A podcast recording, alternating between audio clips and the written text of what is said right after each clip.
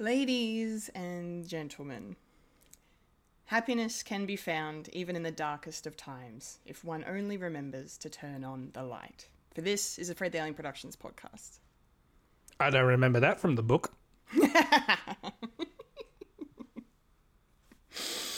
We don't talk about the books.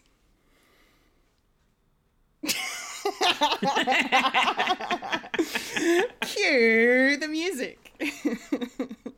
I don't know what we're yelling about! We came, we saw, we kicked its ass. Wait a minute. Wait a minute, Doc. Uh, are you telling me you built a time machine? Kind of a DeLorean? The way I see it, if you're gonna build a time machine into a car, why not do it with some style? Who is this? What's your operating number? conversation anyway.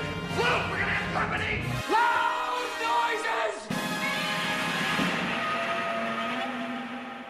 Hello. Hello. Oh, hello. Hello. I am a Kendall Richardson. I'm a Fulya Kantarmacı. And I'm the hydrated Michael Lister. And you are now experiencing a podcast called Fred. Yes, experiencing it through the mediums of hopefully not a blackout. And I just jinxed it. No. Jinxed it. Why? You- Why would you do Why, that? why, why, why? Why? Touch wood, touch wood, touch Why? chipboard, touch chipboard. Chop chi- Yeah. Yes. No. Well, it, we are the podcast that refuses to behave, so we just, you know, like to keep it uh, on brand, don't we? Mhm. Mhm. Even even our tech does the same thing. What? touch wood. No, refuses to behave. Ah! I was going to say, there's nothing technologically advanced about wood. I don't remember the wood age. the wooden age. Oh dear. Oh yes. Well, welcome to the show. If you're you're watching, if you're listening, thank you for joining us. Um, we've got a, a big show for you guys today, and I think will be rather fun. Um, so let's get into it, shall we? Let's go to Michael first for his weekly watchings, please. Michael. Yes. Um, well, as uh, people have been uh, listening, uh, we, we've been doing the re-watches and first-time watchers of uh, Doctor Who. Uh, I'm up to uh, season four, which I've sort of halted for this week. I'm insane. I, I watch No, I love I it. I love it. five episodes a- week, five episodes a day, and I thought, ah, I need to slow down because sometimes there is a, such a thing as too much Doctor Who, and I needed to watch something else. So I was trying to watch other things as well. Um, I've sort of started re-watching um, uh, Loki because that comes out this week, and I've only seen the first episode, and that's enough. Uh, I'm sorry. I- I'm sorry. I'm sorry. and I'm sorry. Um, yeah, and I I forgot to re- and I forgot to realize that um new uh lower decks um uh, Star Trek uh, has come back, and I started watching that. Oh, and there's great. Five, and there's five episodes for that. Uh, out now, and yeah, there's been that's been going great. Uh, the first episode is quite fun. They they uh, sort of touched on some um, Voyager stuff. So if you if you know your Trekkie stuff, it's like ah, it's it's full of uh, references as well as um, a good piss take on the actual thing, which I quite like because it's in canon as well. So don't take yourself too seriously, people. I can't wait for a version of that to be in Star Wars, which we'll be Hell watching yeah. and talking about later on. Um, also, this week, uh, mm, for the people who don't know, it's the last week of the school holidays. So the kids are going back to school. And Yeah. only I know what that entails because kids go back to school. We don't, trying to think of stuff to do in the week on on the holidays is pretty tough. Uh, I can see I can see why our, our parents sort of went nuts, but I don't blame them because I'm going through it myself. Um, but uh, one of the last days is we and the wife, me and the wife, want, wanted to do a date night, so we went to a new place in Bendigo called Milky Lane. It's sort of like sort of like a a big cocktail burger joint. It's very trendy. It's very it's very Fitzroy in the middle of Bendigo, and the aesthetic. Uh, the aesthetic is a bit like that, and very neon as well. So I do recommend it. It's pretty. It's pretty good. Good price, and and you get like a big bowl of melted cheese where you can dip like burgers and that. And it's like, oh, this is this is, this is very American. I like it. I like it a lot. And Nice. we we went to see a movie. Um, uh, I still want to watch The Creator, but I couldn't convince my wife to go and watch that. Oh. You know, it's science fiction. She's not a big fan of science fiction, so No, true. She's not. Yeah. But we went to see our next best thing that we both like together is is horror. We went to see Saw X. Nice. Yeah, which How was it? Um, yeah, surprisingly, it was actually good. Like compared to like the other ones, and it's I'm, I'm sort of was a fan. It just got relentless at at the end, and it's like just, you, you're just making up stuff just to keep on going. It's boring. Should have stopped after three. Which coincidentally, um, coincidentally, this is where this movie actually fits in between two and three, or it's in Ah. between one, two, and three. So it takes, Ah. Go, yeah. Um, uh, John Kramer is still alive, but he looks extremely older for some reason. I wonder why. and yeah, it's uh, but all that aside, and thank you for the follow, uh, Milk Milky Honey uh, two seven one zero for the yeah. We, we welcome you Thank to the you. st- to the to the Twitch. We do this every Yes. every week. We Yes. hope. Um, yeah, and it they, of course, you get you, you get the blood gore out of it. Like it's very gore gore heavy, as uh, as a Saw movie usually is. But they sort of delve in more a character study, which is weird and cool. Um, it, it, it turns out you want to be a bit more sympathetic towards John. It's like really towards Jigsaw. Are you doing a are you doing a Maleficent and siding with the bad guy? Which is weird.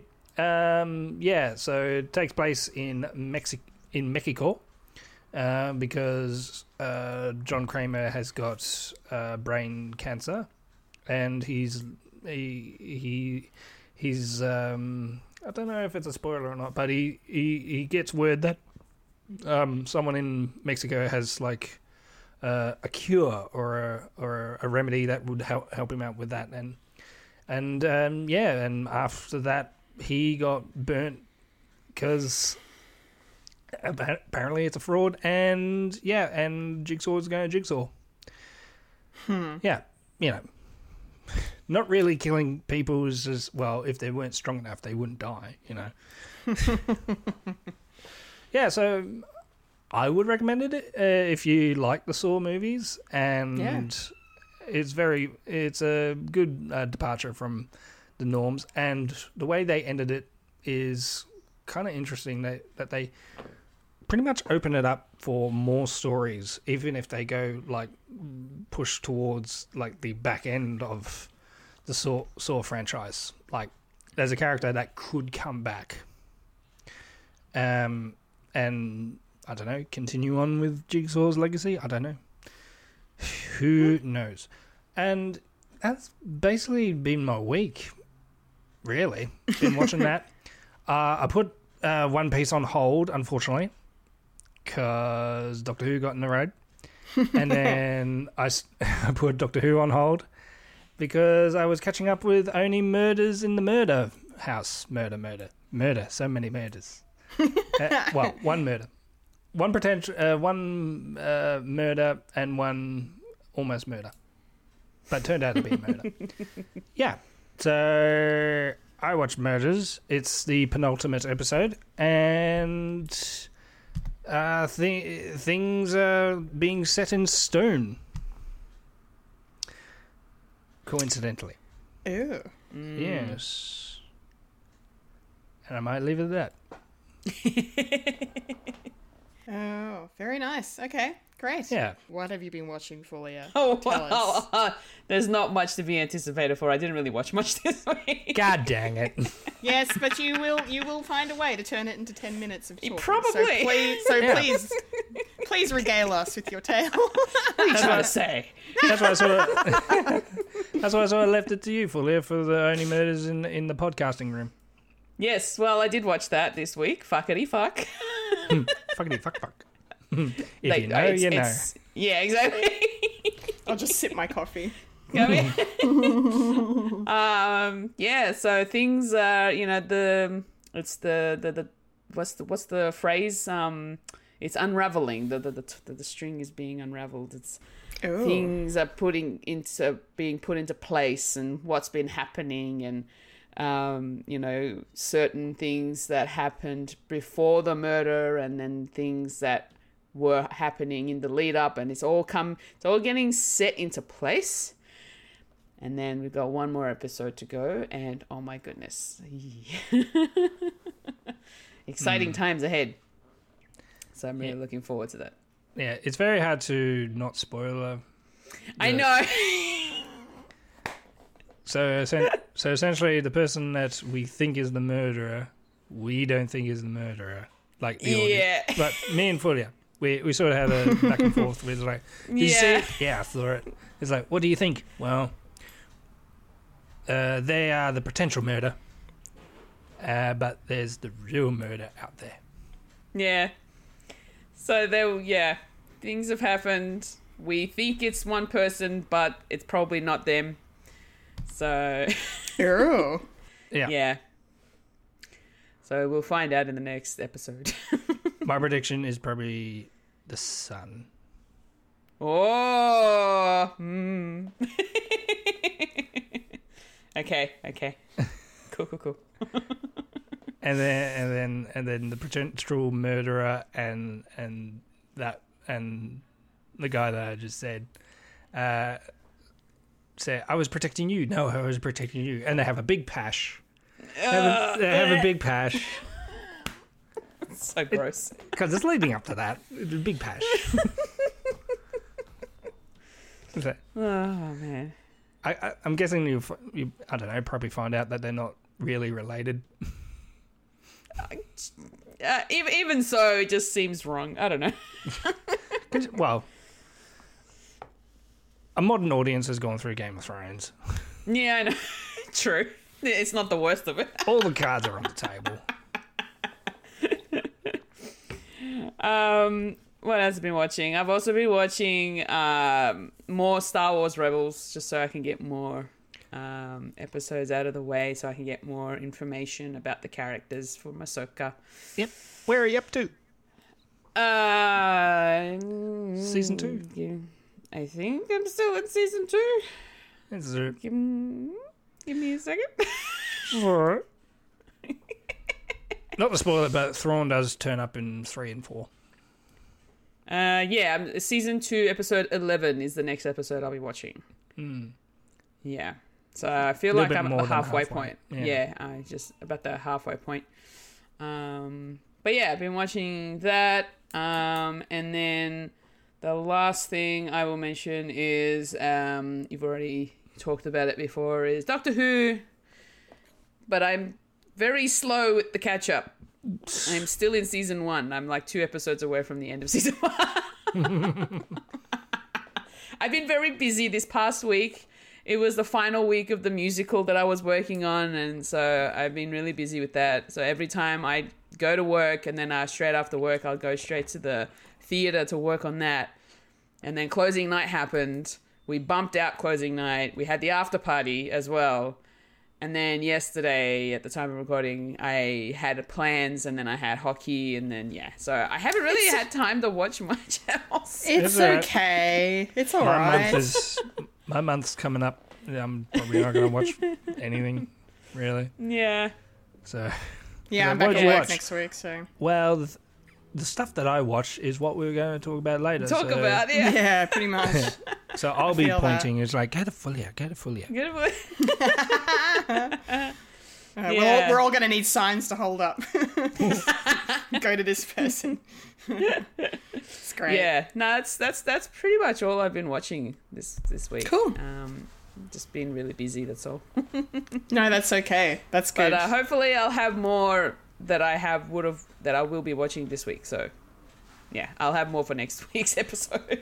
Cute. that's all right. yeah.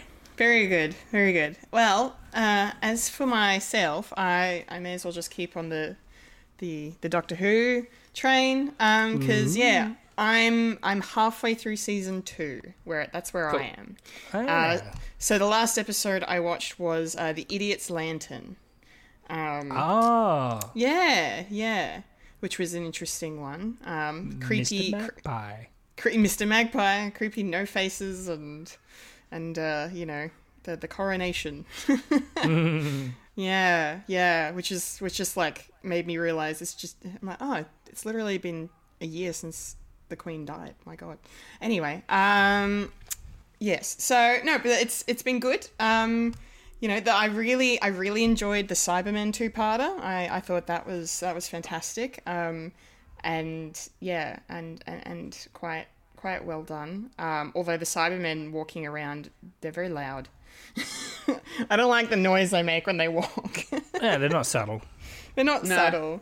They're not subtle, but I really But that's liked- kind of like what I like about them too. yeah, yeah, they are very menacing in that way. Um, but I really liked, like, because this is my, I think, I think this is my first time watching anything. Cy- was there any Cybermen in in Flux, guys? I can't even remember. I think there was. Was there?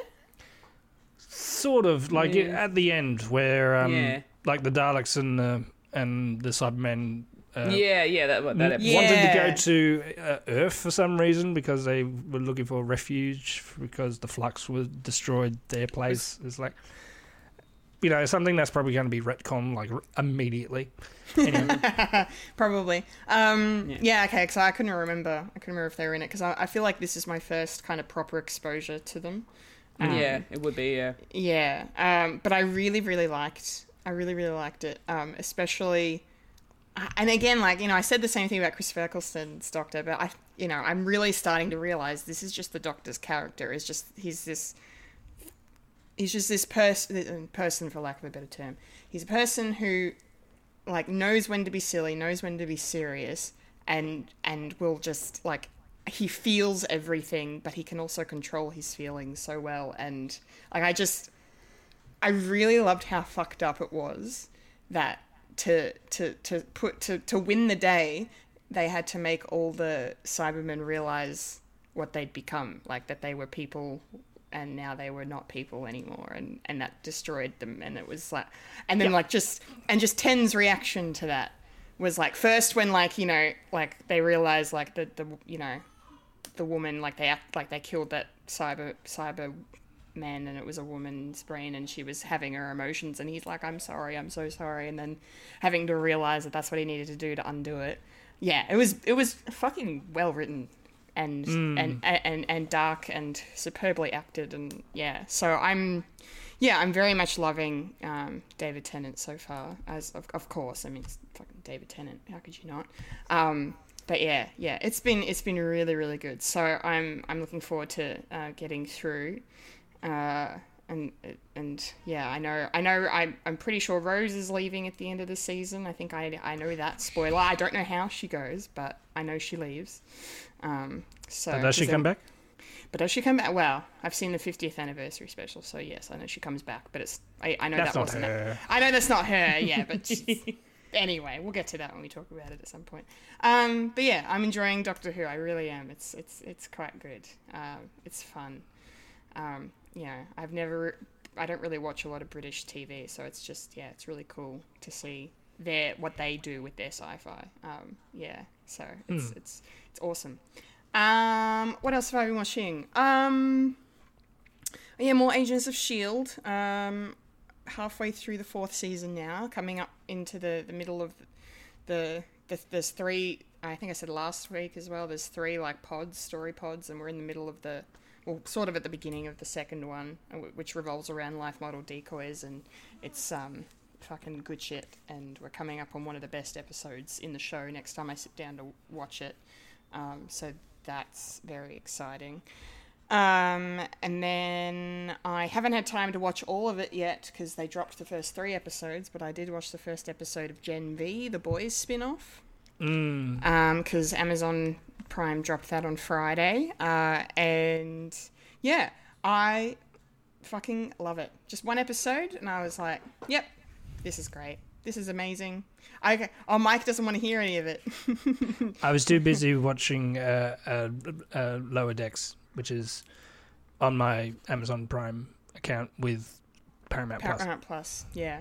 Well, I won't spoil anything, Mike, but I'll just say when you do get to start watching it, you're in for a treat. It is phenomenal. Um, it's it's really good. Like it's it, it fits perfectly in the world. It's just as rude and crude and bloody and, and, and violent and fucked up. Um, and there was some great great twists in just in the first episode that I that like had me just laughing out of shock. Like sometimes, sometimes when something really shocking happens, I just start cackling, and it's because I'm just like, holy shit, I can't contain myself. Um, yeah, Even so it's- better than a guy going into someone else's urethra. Uh, there, there. Mm, no, that's still that's That's still the it. most. I think that's still the most. But like this, this show opens in a very similar way to um, the the first episode of The Boys in season one. But Ah. that's all I'll say. Lots of blood. Lots of One blood. one of those. If you One can- of those. If, you can get past the first episode, you'll be fine. Oh yeah, it's they they put it all on Front Street immediately. There's yeah, yeah. I won't say anymore, but it's Right. it's it's re- it's really good, and I'm really happy that it's it's actually it's actually really good. So I can't wait to sit down and watch the other two episodes. Might Goody. do that tonight. Yes, and then lastly, before I move on, um, and we get into the show proper, um, I finally had the chance to catch up with the one and only Wayne Stellini for Hey. another. Yeah, I know. For another uh, edition of Fearsome Friday, our podcast Ooh. series that we do on Fred Watch, where we've been reviewing uh, all of the uh, Freddy and Jason movies. And we, I don't know if you remember, we were up to A Nightmare on Elm Street 3 Dream Warriors. Ah, So I watched, we watched that last week. The Um, quote unquote last good one. That's what I heard. Yeah, we kind of that's we kind of came to that conclusion because I've, I've I haven't seen obviously I haven't seen any of them um, beyond this. Um, but yeah, uh, this one this one would be hard to beat anyway. I think this one might be my favorite one so far. Um, I re I really liked it. Just mostly just for the um, the practical effects alone were so damn good. Like Wayne and I spent a good 15 minutes, I think. Probably not, but it was a long time. We just spent gushing about how good the um, use of like claymation and um, stop motion animation is, and um, like f- for the time, like it's 1980. Yeah. Oh, oh, I love that. Oh, oh. Oh, oh! I won't tell Fulya what it was because it's it's it's creepy and terrifying. But yes, Freddy the Puppet Master. I had that. Oh, oh god, that was fantastic. That was brilliant. yeah, it was it was a it was a really good movie. Yeah, I really liked it. So it's the rest of them are gonna have to all, you know, go up against that one. But um, it's I don't think it's gonna go so well. So, but that's okay. It's fine. It's fine. I had a great time. Um, and that'll be it for me for my weekly watching. So uh, I think it's time now to get in to the week that was in the nerdy news.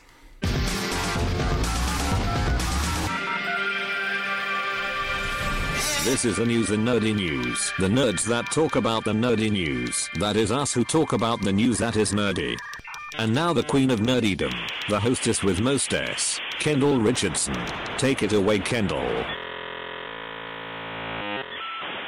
All right, we got to bring it down, folks. We got to bring it down for a couple minutes. Uh, unfortunately, because uh, we lost someone pretty special to us uh, this week. Uh, and of course, that is um, the wonderful Sir Michael Gambon, uh, who passed away at the age of 82. Um, yes, very, very sad to hear this news. Um, as all of us, uh, you know, I mean, I can't, I can't speak for everyone's opinion on the Harry Potter fandom right now, but uh, in terms of just resonating with these films um, and the effect that they have had on us and his performance, you know, um, they've, you know, he has a very special place in in our hearts. I think, um, uh, you know, especially because when the Harry Potter movies started, you know, it, we had we had the wonderful and incredible Sir Richard Harris in the role of Albus Dumbledore. Um, he got to film two movies before his untimely death, um, and um, you know, I remember being a teenager and being so like like sad about that because I just thought I thought he was so good. I thought Richard was so like he captured Dumbledore perfectly for me. Um, and I really liked what he did with the character. So I remember being so sad, and I had no idea who Michael Gambon was. You know, I I hadn't really engaged with anything he'd done, um, and then for him to come in, take not only take over the role from a legend of British stage and screen, but to come in and make it his own. Um, like, I can't imagine anyone else being Albus Dumbledore now. I don't know about you guys, but it's Michael Gambon. Um, he, yeah, he stole, he stole every scene he was in uh, as the he- as the headmaster of Hogwarts. I think uh, he delivered. Take that, Jude Law. I love no, I love Jude Law's performance. He does a great Dumbledore, young Dumbledore, but nah, it's Michael. It's Sir Michael all the way. Um, yeah, it took a while, of course, to get used to his take on the character, just because it was a bit of a jarring shift, especially because uh, you notice so clearly the difference between Chamber of Secrets and Prison of Azkaban in terms of the films. They're very different. Um, so it is a little jarring, but he fits into the world that went on after that, I think, um, and really kind of captured Dumbledore's mischievous nature, um, his gravitas, his his care for Harry um, and for Hogwarts, um, and you know, willing to give his life in the service of the quest to bring down Voldemort. So, yeah, uh, so Michael Gambon was just an incredible performer, an incredible actor, and um, we we were so lucky. Um, God, I don't want to cry. Fuck. we were so lucky. We were so lucky to have someone as gifted as him um, to play such an iconic character that will live forever. Um, I think so. I'm gonna throw it to Fulya before I start crying. So Fulya, um, please, please share with us your thoughts on the the late uh, Sir Michael Gambon. Yeah, it, it is really sad. When I heard the news, I just it blew my mind, and I was like, that that can't be true, and it was just popping up everywhere, and yeah. Um, I, yeah, like like you, Kendall. I literally the only thing I really know him from was pretty much Harry Potter, being you know Professor Dumbledore. Um, it when when the change did happen between two and three, um, it for me it was a little jarring when when that first happened. I was just like, oh, this doesn't seem right, you know. Um, but then you know, as the movies went along, you sort of you get used to his performance as as Dumbledore, and I was like, okay, well, he he makes he makes the character believable. So um, I suppose it worked out for the you know work, it worked out really well, um, and he was an exceptional Dumbledore, and I like I can't really think of anybody else who could really play the role the way that he did. So um, yeah, I that that's pretty much what I really know him from. Yeah, but, same. um, when I did a little um, little searching into his uh, into his catalog of, of things that he has worked on, he was also um, and you haven't gotten there yet, Kendall. He's also in an episode of Doctor Who Yeah. um, in Oh. a in a Christmas special, but he's in the Matt Smith era. Oh, cool. Okay, I'll have that to look yeah, forward Don't to. tell her who, who he plays. Oh no, no, I'm not going to say what it is, but yeah, he's yeah he's in the Matt Smith era of the Doctor Who, Doctor Who episodes. Um, so you'll you'll get around to, to seeing him there. Um, yeah, and I think he only I think that was the only episode that he was in. So Okay. yeah, yeah, um, and yeah, and I remember him from from watching that as well. So uh, that was actually pretty cool too. So uh, Yeah. yeah. no, he's it's gonna be sorely missed, definitely. Big actor. The other things that I did me- uh, did I that I did notice um, in his catalog of acting is he's done a lot of voice acting too, uh, including video game voice acting, uh, especially in um, the Elder Scrolls Online as the Prophet, um, which is a really which is really interesting, and and you can you can understand why with that kind of that tone that that voice of his very sort of like deep and you can you can sort of hear that in any kind of character that has that kind of deep sultry sort of voice. Um it's like and it's smooth. So um yeah. I, I can i can see why he was chosen for a lot of different voice acting roles as well. Um and the fact that he was in video gaming voice acting was actually really cool to to find out. So little interesting piece of trivia there but yeah. Nice. um yeah no he's definitely going to be missed i'm very sad that he's gone Yeah, absolutely. Um, Michael, yourself, um, how are you feeling about um, the loss of Sir Michael Gambon? Yeah, pretty bummed. I mean, he was pretty much a prolific um, um, actor. Like he won a couple of Olivier awards as well because he was like, Oh. classically trained and all that. And he, yeah, he did have that voice, and he and he's Irish too. So so he sort of has that sort of um, uh, mythical sort sort of sounding voice that he has. And um, uh, if you remember. Um, uh, Jim Henson's the storyteller. He he wasn't the storyteller with at, at the start. That was John Hurt, which also sadly missed.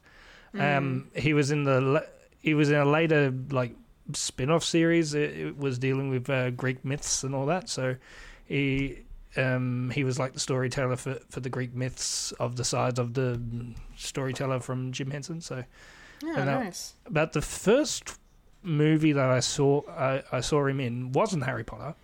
Uh, it was Toys. He he played um uh, um he play mm, he plays uh Robin Williams's character's brother.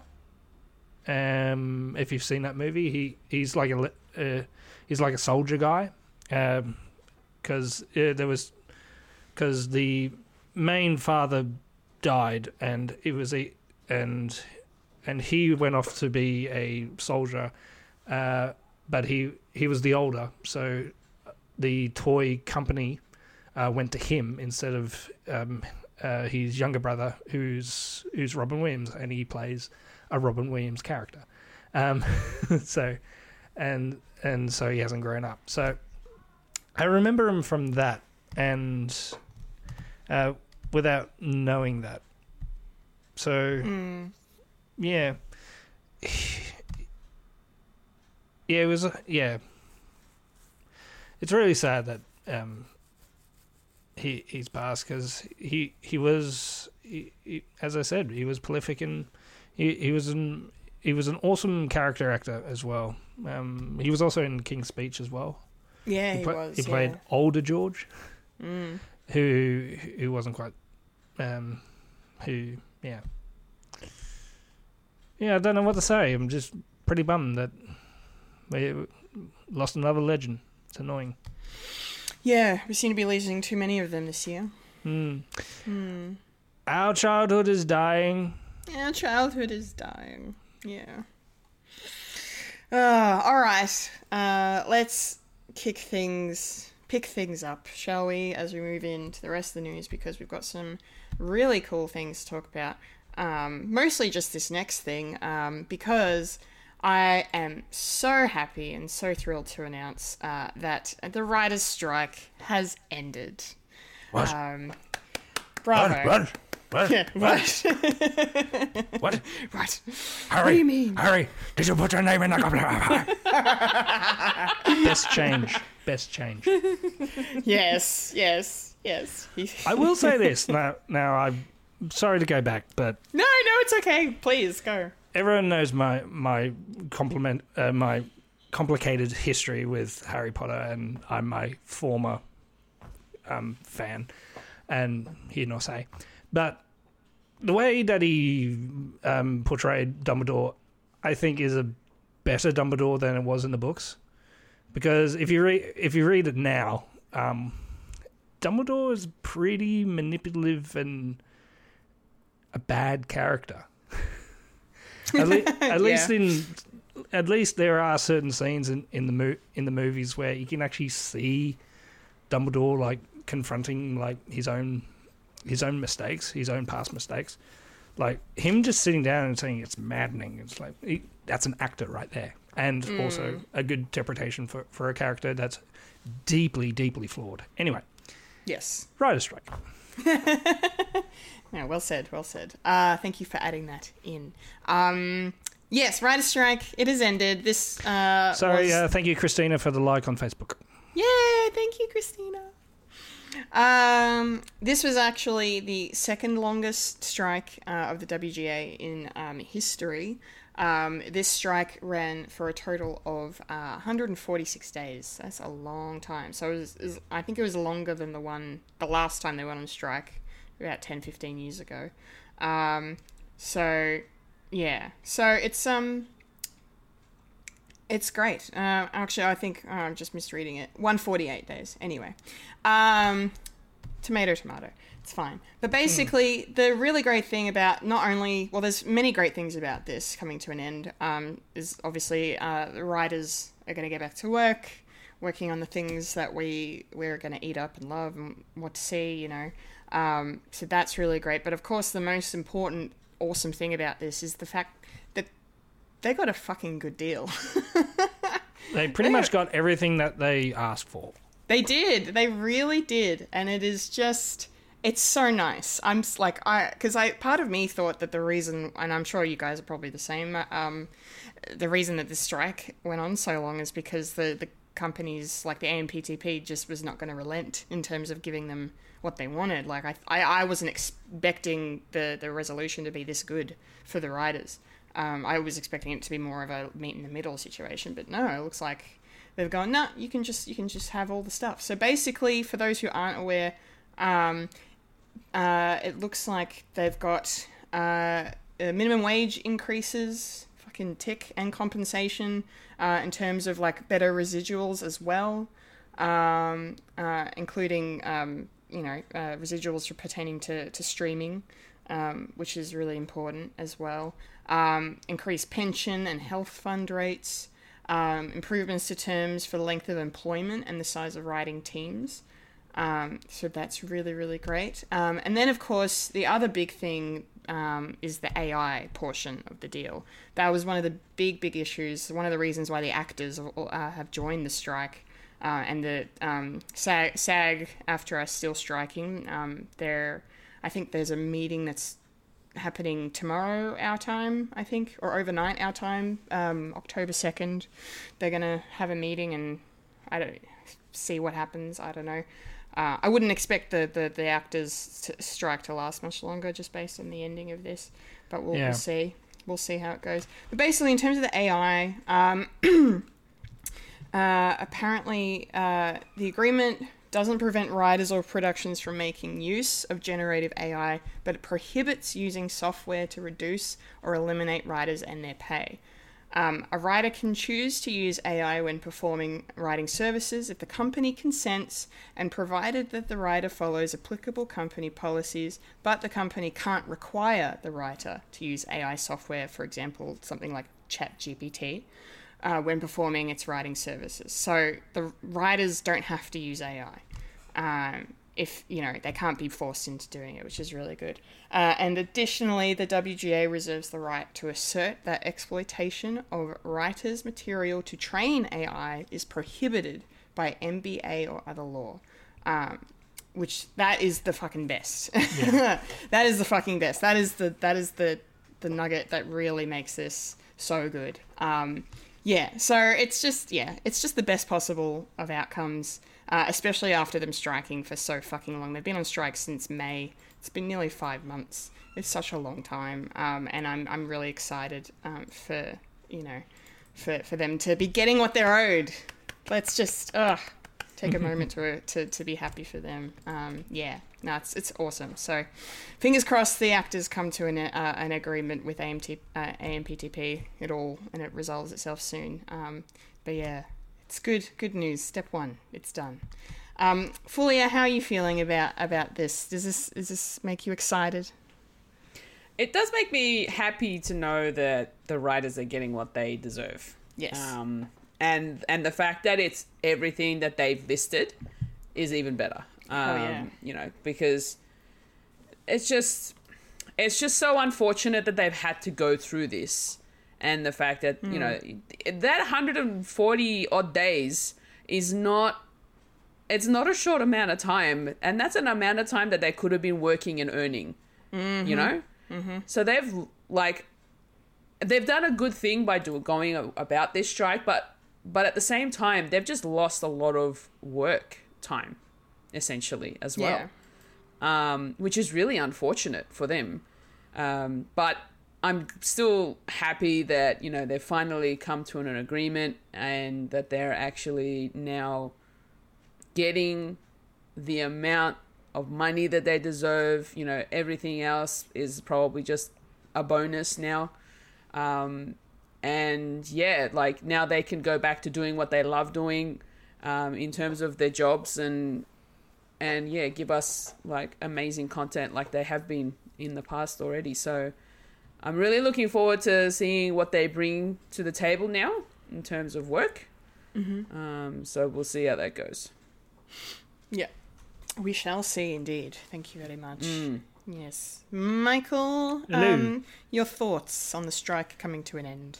Everything going good, um, and yeah, I'm thinking the actors. Uh, it's not going to be long for them to get what they get as well, uh, because of this, uh, because of the writers um, getting what they want. Because essentially everything that they try, uh, everything that the companies were trying to do, like trying to like get public opinion, is like no, the the public are on their side, so they need to somehow finish it. So yeah, it's not going to be long until, until this whole thing is is done, and then gaming strike. Oh, yeah. more- Yeah. no more playing Yeah. games, Fulya. You're gonna have, No, no. you're gonna no. have, you're gonna have to play Uno or something. Live, tabletop games. yeah. Solitaire, real solitaire. Yeah. I no. think the the gaming side of things is more pertaining to the voice actors. I would say, mostly. Yeah. Um, Yeah. Either that or developers. I can't remember. But also, yeah, because now now there's going to be a union for um, certain uh, visual effects artists as well, like like for Marvel and and I think Warner Brothers as well, as well. I can't remember. But one of my favorite things that ever come out of this is uh, one of the uh, things is writers will get to know um, the viewing figures with streaming as well, so they can so they can uh, figure out how much they're going to be getting because of each view is by whatever metric and and the uh, streaming services aren't going to like uh, say yeah it's going well it's number one in your local area it's like well By how much? by how much vague Yeah. You can make up your own mind. It's like, ah, we're not, we're gonna finish doing this, but it was very popular. It's like, yeah, but not according to our metric. What is your metric? We're not saying. So, writers are going to ha- have that, and my thing is, yeah, that that shit's going to get leaked, and every time, and. And people are going to call bullshit, and it's like, yes, that's that's a good power, and uh, a little bit of a leaky, good, good for leaks. so I'm happy, happy for them, and still union strong. One part of the strike is finished, but we're still striking on. Yes, that's true. Yes. Pay your actors. Hmm, actors now. Actors, just actors now. the writers have their money. The actors need it as well. Ugh, all right. Good, good, good. Let's move on to uh, some other news. We've got some DC related news. Um, recently, James Gunn um, made some clarifications around his uh, DCU, uh, basically in terms of what's canon, because there has been and we've talked about it before. There has been a lot of confusion, of course, regarding um, you know what's what's still canon in terms of from DCEU. Um, you know the dead universe now, I suppose. Um, uh, you know what's what's what's still going because, like you know, with Blue Beetle, um, which I still haven't watched. Um, Blue Beetle uh, was supposed to be uh, sort of a soft start for the DCU. Um, I think that's what was said, and obviously, um, Peacemaker is getting a second season. Um, so yeah, there's just we're just we're just not sure, James, what's going on. But basically, um, he has confirmed that um, we will be seeing again uh, John John Cena, uh, Xolo Maridueña, and uh, Viola Davis uh, returning as Peacemaker, Blue Beetle, and Amanda Waller, respectively. Um, he was posting on threads about it. James Gunn. Um, he says that the DCU canon will begin with the animated series Creature Commandos. That's going to be the first, apparently, first official thing that's going to come out, um, and then Superman Legacy after that. Um, but he also stated, and this is the part where I find I find still find a little confusing. He's like, um, any previous content that's currently released, for example, Blue Beetle, is not going to be required viewing. Um, but apparently, he's still going to be a thing. So it's what? Mm, okay, I don't know. Don't know. I'm like it's it's one or the other. I'm I- confused. yeah, it's it's literally one or the other.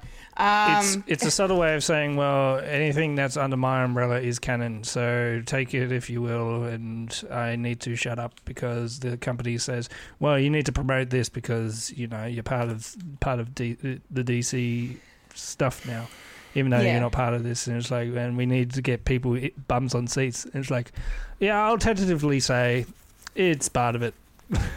so Well, um, a, a direct quote from James Gunn here. He says, "I think it's okay to be confused on what's happening in the DCU since no one has seen anything from the DCU yet." I'm like, okay, As yeah, as I said, uh, Yeah. I've been told by by uh, WB, um, yeah, go see this movie, even though I've got nothing to do with it. yeah, yeah, basically. Um, nothing. He goes on to say, nothing is canon until Creature Commandos uh, next year, a sort of aperitif to the DCU, and then a deeper dive into the universe with Superman Legacy after that. It's a very human drive to want to understand everything all the time, but I think it's okay to be confused. Blah blah blah blah blah. Uh, and yes, some actors will be playing characters they've played in other stories, and some plot points might be consistent with plot points from dozens of films, shows, and animated projects that have come from DC in the past, but nothing is canon until Commandos and Legacy. um, yeah. And do I say? Yes, until I say. I, yeah.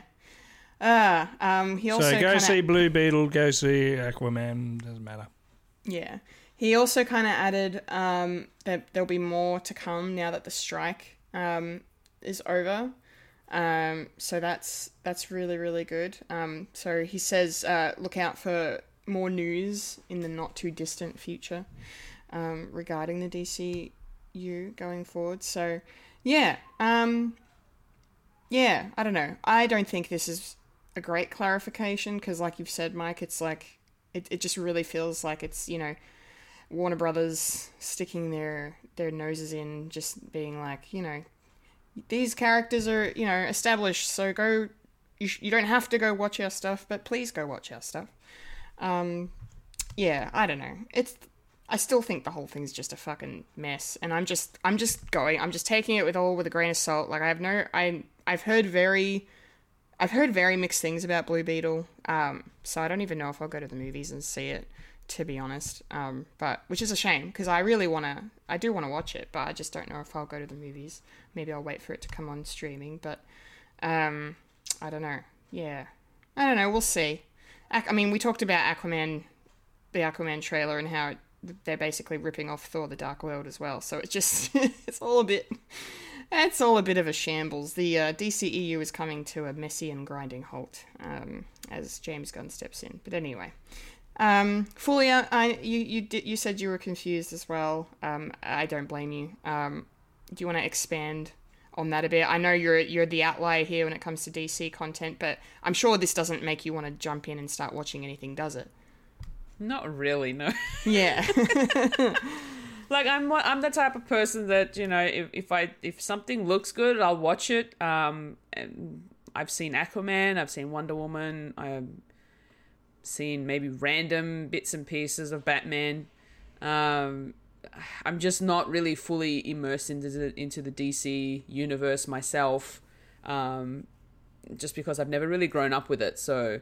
Um, the only thing that I do remember growing up with DC is the Superman cartoons and they were like really old cartoons from like the 50s or 60s you know um and they were the only things that i would really that that i really associated with in terms of dc um anything else was meh to me um i'm not like what that statement pretty much confused me even more because i'm like well are they are they gonna be are they are they going to be canon or are they not going to be canon? Like you, I need I need to know if I'm if you want someone like me who's not really into DC to be involved with it, you know?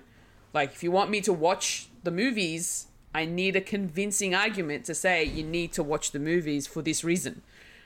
So at this point in time, I I don't think I'll be going into it. I'm probably just going to be watching random movies I might go see Aquaman 2 when that comes out. We'll see. Yeah. Um, but other than that, nothing else really interests me. no, fair enough. Fair enough. yeah. That's totally fine.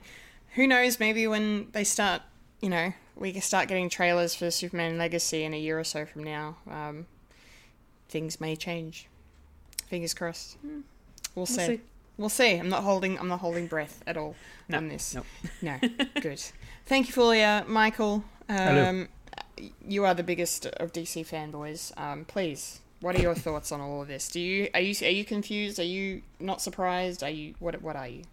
Not really surprised. Um, uh, yeah, it's movies that were going to come out and they need to come out to get some money back. So, the way I see it, it's a bit like in the MCU where it's mm, it's sort of canon but not. It's sort of like the X Men universe when it comes to MCU. It's n- you don't have to watch it, but if you want to be a completionist, watch it. So, Ken, uh, Kendall, you need to be watching it if you want to be a proper fan. I mean, I'll I'll watch it. I mean, I I still haven't watched Black Adam though, so I don't Same. Do I Neither need to? I. know. Yeah, yeah, I don't know. I honestly, I'm kind of miffed at The Rock after the way that was handled with with the whole Shazam thing, and yeah. Anyway, anyway, we've talked about that before. Let's let's move on to our, our final item in the news, um, which is very interesting and as an award season purist myself, I don't know how I feel about this, but hey, I'm open to new things, even though this just really feels like the Hollywood foreign press going, ratings, give us attention. Which, see, look, we're trying to be inclusive. Okay, okay, all right. Um, they've added two more categories to the Golden Globes, um, starting from next year. Um, this kind of harkens back to when the Oscars um, tried to bring in sort of a, a couple of crowd favorite uh, voting things, like a most popular movie or whatever they did, and then all the Snyder fanboys voted for fucking Dawn of the Dead. Uh, sorry, not Dawn of the Dead. For, what was it called? Fucking the one on Netflix. The- Army of Darkness. no, uh, yeah, Army of the Dead. Army? Yeah. Something like that. Dave Batista. never- Yeah, Batista, Zombies, Vegas. Anyway, um, so basically, the the two new categories that they're adding in, um, these are best blockbuster and best performance in stand up comedy. Um, now, I, I really like the inclusion of the stand up comedy to to the Golden Globes. I will say that that gets the seal of approval from me because you know stand up is such a you know an important part of entertainment. Um, you know we recognize comedic TV shows and comedic films. Um, you know people watch just as much stand up as they do movies and shows. And you know I know Fulya, you're you're a huge stand up fan, similar to myself, probably bigger. Um, so it's really cool that it will give and it'll give like you know comedians that are up and coming maybe even like a better chance to like get in get into the spotlight get some attention just you know out of a nomination you know um, so i think that's i think that's really good the the blockbuster award is kind of head scratchy um, to me but um What's the description for it? well uh, i was just about to read that out um, Segue. Thank you, thank you. So uh, basically, um, it's going to be going to come da- down to eight films in the category. Um, they'll be nominated regardless of whether they premiered in theaters or on streaming platforms. So it could be something from from Apple or Amazon or Netflix that gets a, a nomination alongside something in the cinema.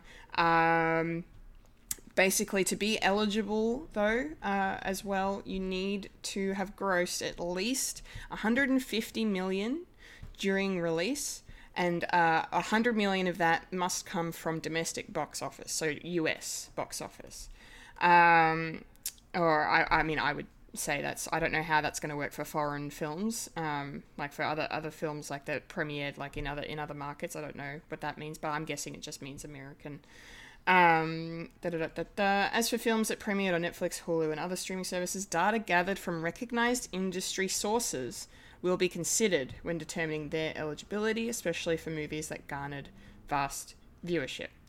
Um, so for this year's ceremony, we are. Uh, I'm pretty confident that there's going to be films like Barbie, um, you know, Oppenheimer, Mario, Guardians Volume Three. Um, yeah, there's going to be some of some of the movies some of the movies, some of the the year's biggest movies um, are gonna get a nomination. So, um, as for the stand-up category, um, it's uh, a six st- uh, six comedians, uh, six nominations in that category. So, um, the programs must be released on a recognized media platform. And individual social media accounts will not be considered. So, uh, if say if, if it's something put on TikTok or you know whatever, it's not going to be counted. Um, that makes a lot of sense. So yeah, um, yeah. So we'll see. We'll see how it goes. Um, yeah. Again, I think it's good to give comics uh, the recognition they deserve. Um, but yeah, I don't know about the blockbuster one. We'll, I don't think it, I don't think it'll last. But hey, it's fine. It's fine. Um, it's just they're just you know gold statues that don't really mean much to some people. Anyway, Fulya, what do you what do you think? What do you think about this? Does this do anything for you? Does this anything? Um, I'm actually quite happy about the fact that stand up comedy is being recognized because that's been around for many, many decades, and I'm I'm surprised that they haven't given them some form of a an, an award or recognition for that particular category, or even if like I'm sure that there are awards um, surrounding stand-up comedians um, at certain comedic festivals because I know that when you like here international the the Melbourne International Comedy Festival they have their own little awards ceremony by the end of it. Um, they do that with um, I'm assuming they probably do that with the one that's over in Montreal I think. Just for laughs I think. Um, so generally, generally they will do their own during the festival season, but when it comes to something as big as the Golden Globes, like I'm surprised that that hasn't been recognized uh, in earlier years. Um, so I'm glad to see that stand-ups actually getting a recognition of sorts, um, because there are so many amazing stand-up comedians that really deserve, you know, accolades for their performances because you're because they are part of entertainment. They are the ones that are out there trying to give people more positivity in their life, getting people to laugh, you know, and it's it's what we need more of in this world. We need more laughter. We need more comedy. And stand-up comedians are great with that, and especially the ones that are really good at storytelling um, within their performances and that and most of the time these stand-up comedians do sell out shows so Yeah. you know they really deserve to be recognized for the work that they do. Because not only are they up there performing their work, they're the ones who actually have to produce and write it too. Mm-hmm. So you know it's um and then you've got the ones that do a lot of like the like physical comedy and they have to you know rehearse those type of you know comedic moments and all that sort of stuff so stand up comedy is really important in entertainment and i'm glad that that is a category that's being recognized. As for the blockbuster one look honestly if this was around earlier on i, I feel like we'd see more marvel movies be recognized. Uh, especially especially you know like Endgame would have been one of those ones that would have been up there, um, and then yeah, um, I, I feel like um, maybe maybe some of the Star Wars movies could have been up there too. Um, it's just you know, say same same as say the stand up one like blockbuster should have come in earlier but the fact that there's a criteria for it in terms of you know how much they have to make in the box office to even be applicable to apply um it i don't know like it, it feels it feels a little uh kind of unfair for some other movies that are being released like up against the bigger ones that do reach those particular numbers and some that are really good but they don't reach those numbers um, but at the same time, like a blockbuster could really be anything. Like it could be any movie, to be honest. It doesn't like there's no real genre to it. It's just mostly a whoever makes the most money award, essentially. Yeah. Yeah, basically. And, then I was just, yeah. well, I was just going to say, I was thinking, I'm like, so do they pick, how do they pick the best one? Because it's not, because it would be a foregone conclusion if it was whoever made the most money. So it must be like, you make above this amount of money and then we pick the best movie. Yeah, I think it's that. Yeah. Yeah, okay. I don't know. It's weird. Yeah, um, like yeah, that blockbuster one. I'm kind of with you, Kendall. It's a, it's a little iffy, but I don't know. We'll see. I I I, I feel like it's not going to last long either. So yeah. we'll Yeah, find out sooner or later. we will. We surely will. Um, yeah. mm, Mike, um, I know how you feel about awards. Uh, Yeah. Award shows. Um, but I'm curious if you have any thoughts on this. This is so dumb. Um, first of all, if if you take comedy really really seriously, y- you're in it for the wrong reasons. Um, like um each to their own, but awards for a comedy show is, is not really needed because comedy is so subjective. I mean, Yeah. how how would you judge that? I mean, oh, this one's good. This one's like there's there's different sorts of stand up comedy. I mean, Yeah. You you've got like Hannah Gadsby and Nanette was uh, a phenomenal thing, but then you you got the other side is like well Dave Chappelle can do stuff, but they're completely polar opposites in the way they that they perform and all that, mm, mm-hmm. and the sort of style. So I don't know how you would like judge them on that particular way. And with the blockbusters, yeah, I could sort of see what they're trying to do. They they they are trying to get like people to be more interested in the reward shows because every year uh, viewership keeps on going down and less interest, and they're trying trying to say, hey, well, uh, we need to get the young people back in and say, hello, fellow kids. Uh, did you like the new Marvel movie? Well, it's, nominated for an award. What for Best Picture? Mm, No, it's got its own category. Mm, yeah, so essentially, this reward is not really for blockbusters; it's for most popular and mostly for genre slash franchise slash yeah. I mean, cool to get recognition, but that doesn't really matter because essentially rewards. Uh, there's only one thing that I like about reward shows. It's it it it uh, showcase like like the art house films and all, all that, the, the ones that don't really have much of a budget for promotion, and you, you can and and do that. And sometimes they can be manipulated, and you know, Shakespeare in Love comes to mind. And Best Picture, really, No. Re- really, really. Saving Private Ryan. Okay. uh, politics. Anyway, mm. yeah. So I don't watch it anyway. So it's it's mm, no skin off my nose. So cool. At Cool. least, at least uh, the writers are back to write something. yes, something that might go on to win a Best Bo- Blockbuster Golden Globe. Yeah.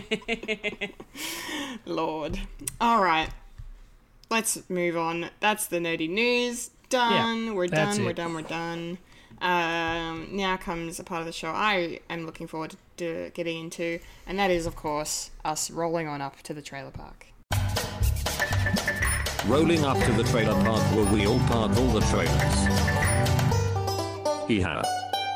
Cool, trailer park time. Um, we've stuffed it again, full to the brim, four trailers to talk about uh, this week. Uh, because you know we're all on the Doctor Who train now, all of us. Um, I'm pointing Who myself. who? Hoo hoo. Uh, um, and we didn't really talk about it last week. Uh, the Doctor Who 60th anniversary special uh, trailer, full trailer dropped. Um, and uh, yeah, it's like you like you said to me last week, Mike. Um, it doesn't really like expand too much into you know more than what we already kind of really knew, but it I will say, as someone who is like coming into it, obviously very fresh, um, I'm I'm so hyped for this. and now and now I have an end goal. Like I need to like I know I'm in s- middle of season two, and I've still I've got like a month and a half, essentially. I think we don't. I don't think we know the exact release date yet, do we? No, I still No. haven't. It's just it's it's November, but it's yeah. So I've End got like half a, of November. Yeah. At mi- yeah, at minimum, I've got a month. At at most, I've got you know eight weeks. Um, but uh, I need to I need to just get to the end of Tennant. Tennant. Yeah. Yeah, and then I should be good to, to go in and but but still, just even that. So I have seen, like I have seen some of the Donna Noble stuff, um, from your you know recommended list that you gave me, Mike. Um, you know many moons ago now, but um, yeah. So I really I really like you know her character from what I've seen, and I don't know the circumstances around her memory erasal, and I knew that wasn't a spoiler. I knew that was a thing. Um, Yeah, because before watching this trailer. I was a bit worried about that. Said, "Well, it does tell you what happens to Donna." So, uh, Yeah. damn. Yeah. No, so I, I did know that. I did know that, but I, I don't know the the context of it.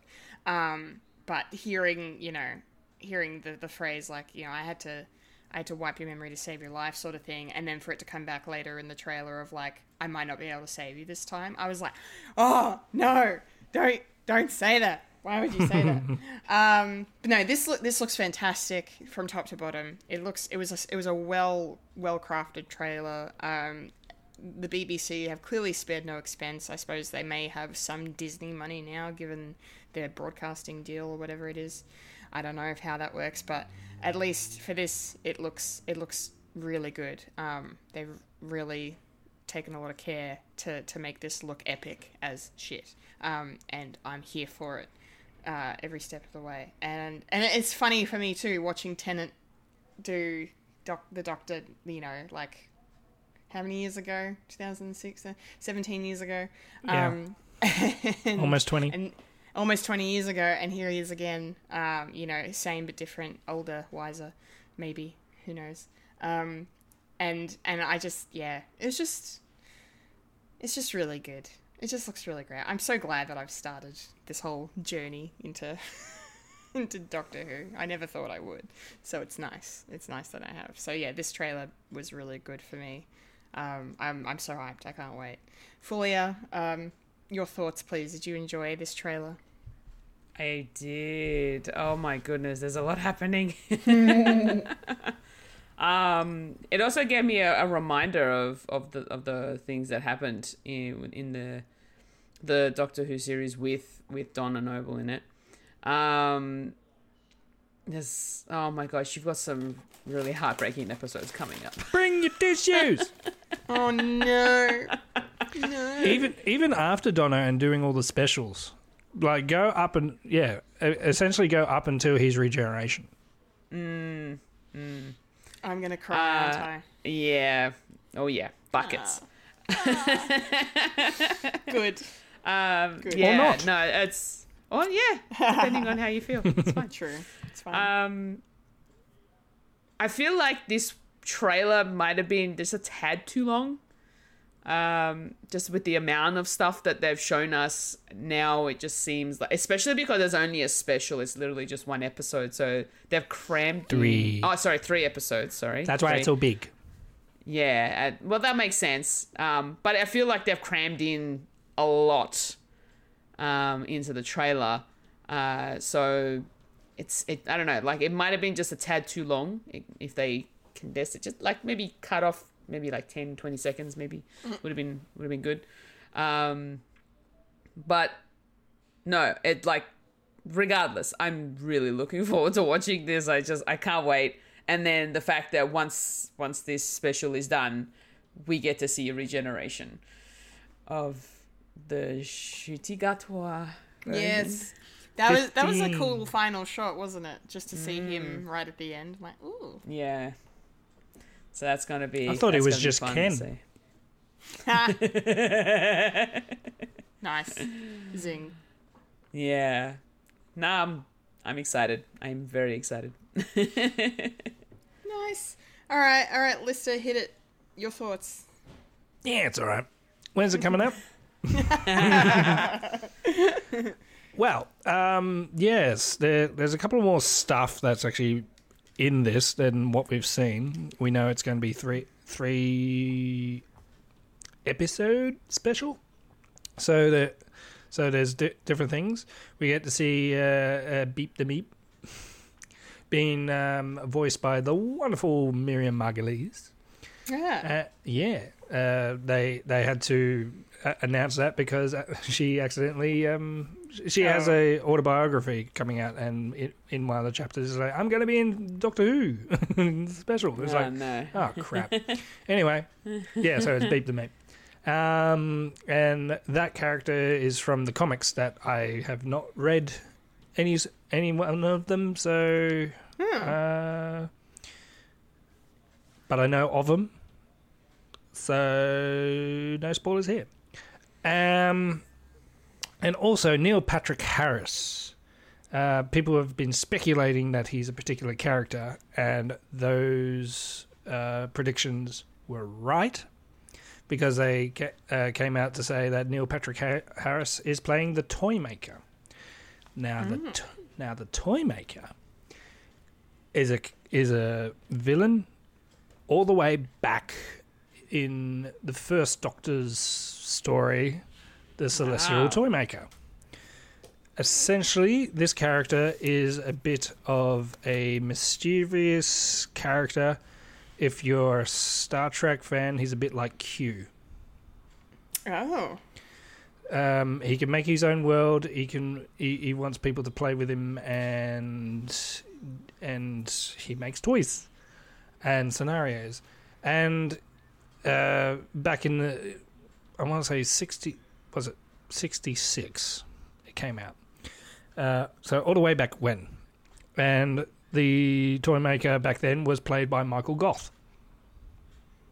Ah. Yeah, Alfred Ah, from yeah. the from the Batman series, Tim The Burton. nine. The yeah. And Schumacher. 90s. Yeah. Mm-hmm. Yeah, the linchpin of those four four movies. Yes. Yes. So Oh, that's cool. So a very old villain coming back I love that. um, for almost fifty years, or, o over fifty years uh, Hmm. between drinks. So so yeah, and it looks really cool.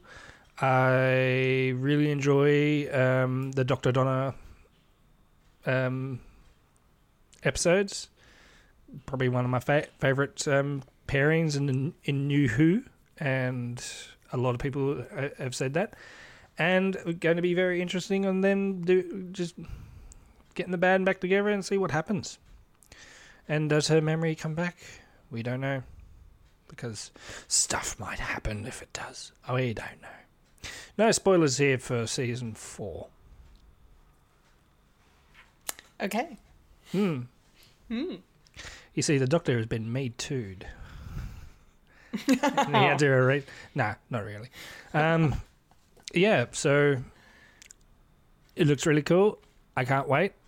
And don't know what else to say, but um, comes out in November Yep. November. on freaking Disney Plus. yeah. Freaking Disney Plus. Um. Or iPlayer if you got a VPN. Yeah. True. Um. Did you know they'd released the the titles though? Yes. Mike for the They three did. parter. Yeah, one was uh, uh, the blue something. I have them. In, I have them in front of me. Shall I read them out? Yeah, Um. So uh, the first episode uh, Beast from the Sky or something. the the Star Beast. Hmm. Um, second episode is called Wild Blue Yonder, and the third one is called The Giggle. The Giggle. Mm.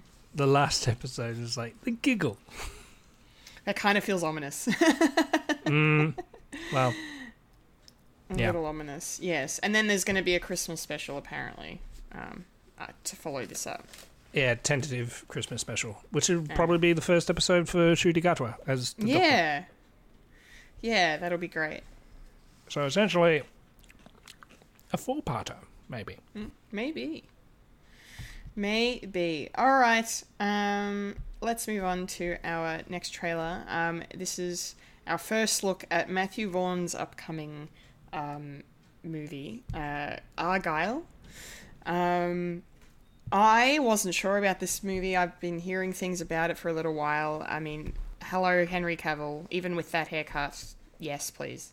Uh, Flat top. um, but I was like, Dua Lipa, is she, is she necessary? Is she one of those singers that can also act? I hope so. Um, she looks, she actually looks alright in this.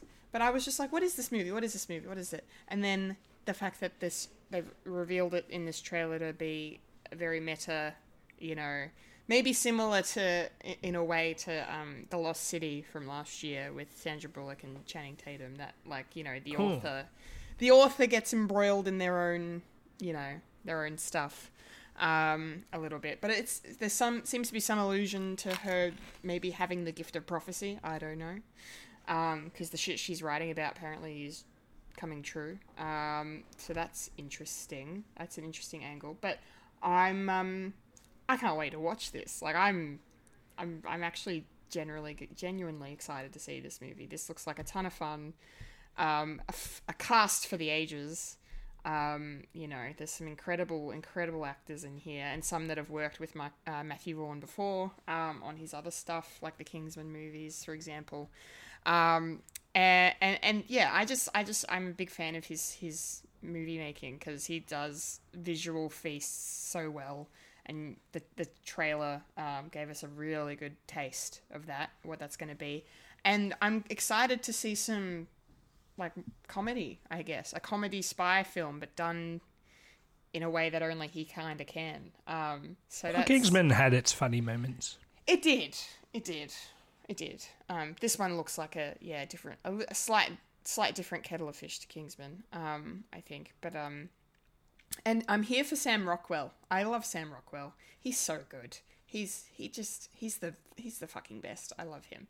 So he's actually I think he's the main reason I want to watch this is is for him because he's just f- freaking phenomenal. Um, but yeah, this looks like a ton of fun. I can't wait to sit down and watch it. Um, what did you think of this, Fulya? What are your thoughts? Dude, I'm in. This looks like fun. Yeah.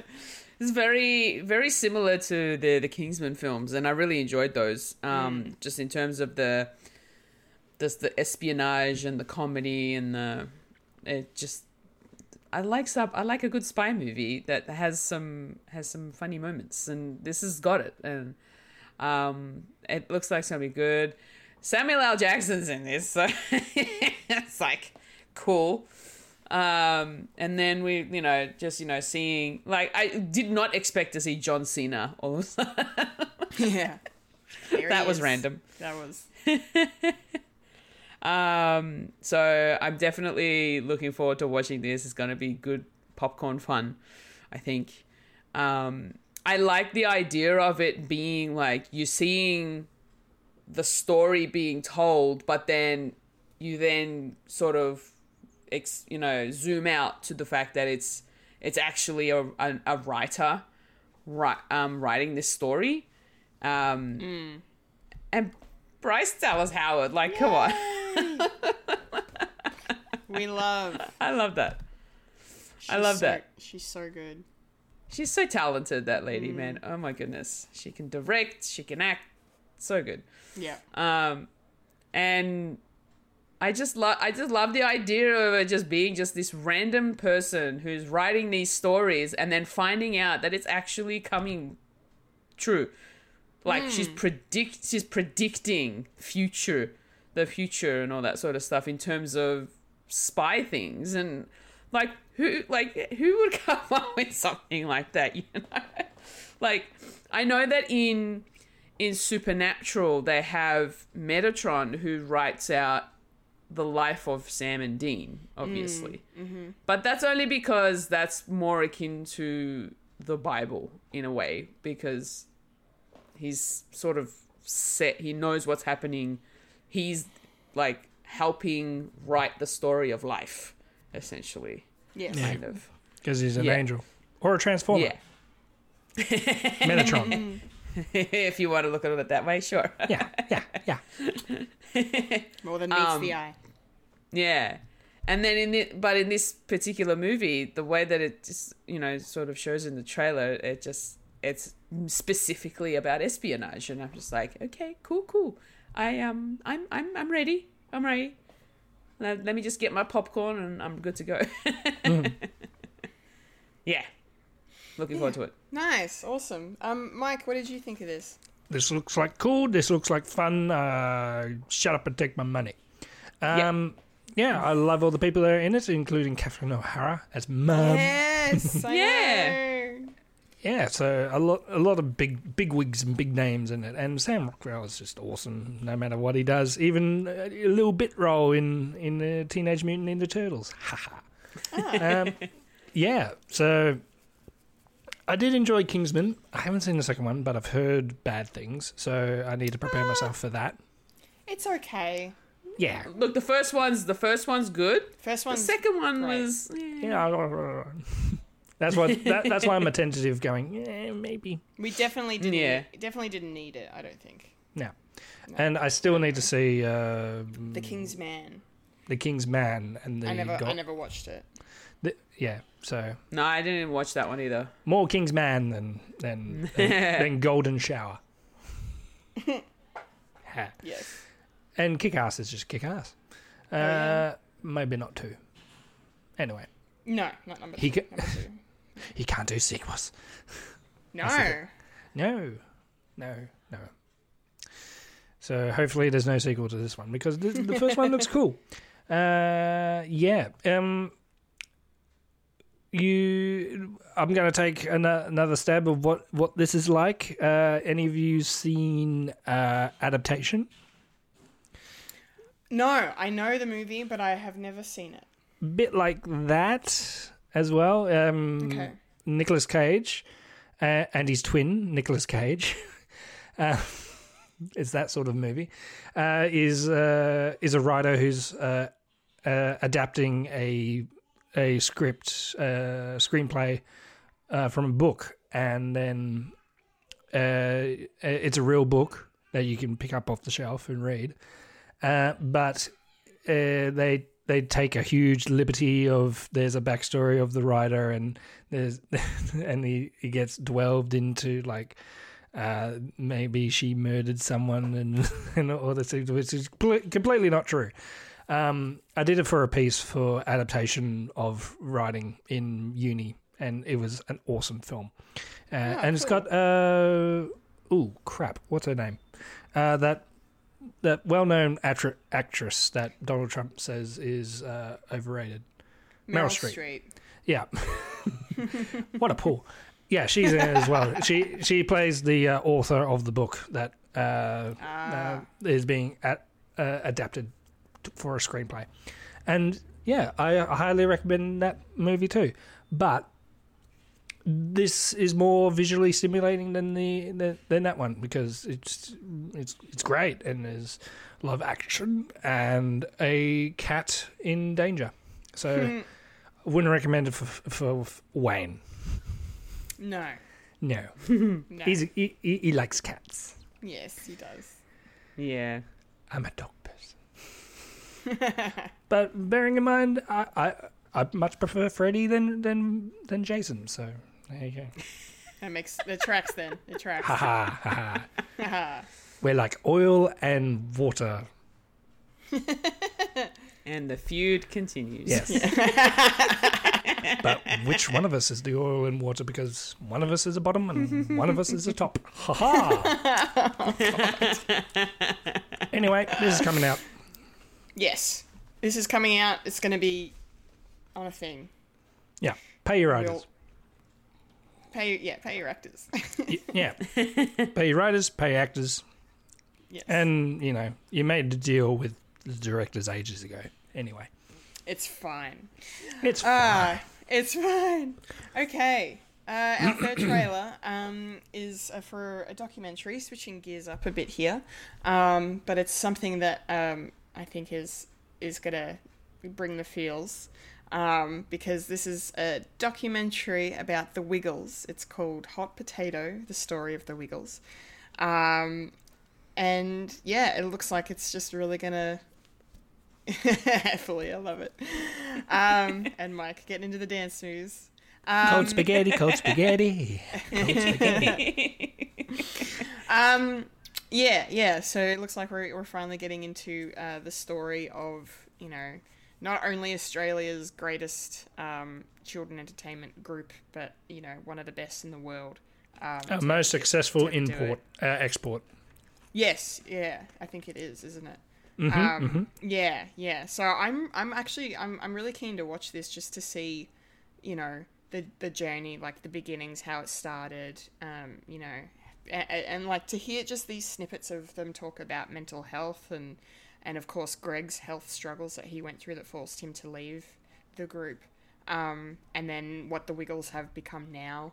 Um, yeah, I'm, I'm, I'm really, actually really curious to just learn about um, the journey um, and, and, and how they went from almost not happening, it seems, to, to uh, just a global phenomenon. I, I don't really remember how into the Wiggles I was when I was a kid. Um, I probably would have been. I imagine I'm, you know, I'm a, an, an Australian kid in the of the '90s, so yeah, I imagine I probably did like them. I remember liking Dorothy, I think, because I love dinosaurs. I was obsessed with dinosaurs when I was little. Even So the I- ones with tutus. Yeah, even the ones do do. Um, yeah, but um, but yeah, so it's it's a it's an iconic piece of uh, Australiana and um, our history um, in terms of Australian entertainment. So um, I, it feels like required viewing, I think. Um, but yeah, I can't wait. Um, Fulya, what did you make of this? I think I'm gonna cry. Yeah, yeah, I got that vibe. But it's a documentary. yeah, I know, but it's also you know the Wiggles is was our childhood essentially when they first sort of became big and prolific and just they you've pretty much summed it all up Kendall. Like they are the biggest kids entertainment group in the world now.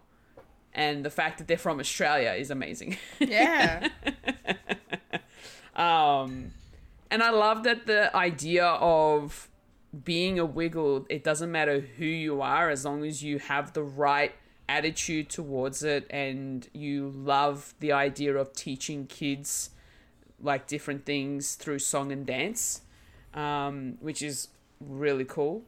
Uh, and yeah, I just I'm kind of curious. Uh, like, I want to learn more about what happened in the in the life of the Wiggles, especially when Greg had to step away from the role. Because all we know is that he had an illness of sorts when he made the announcement.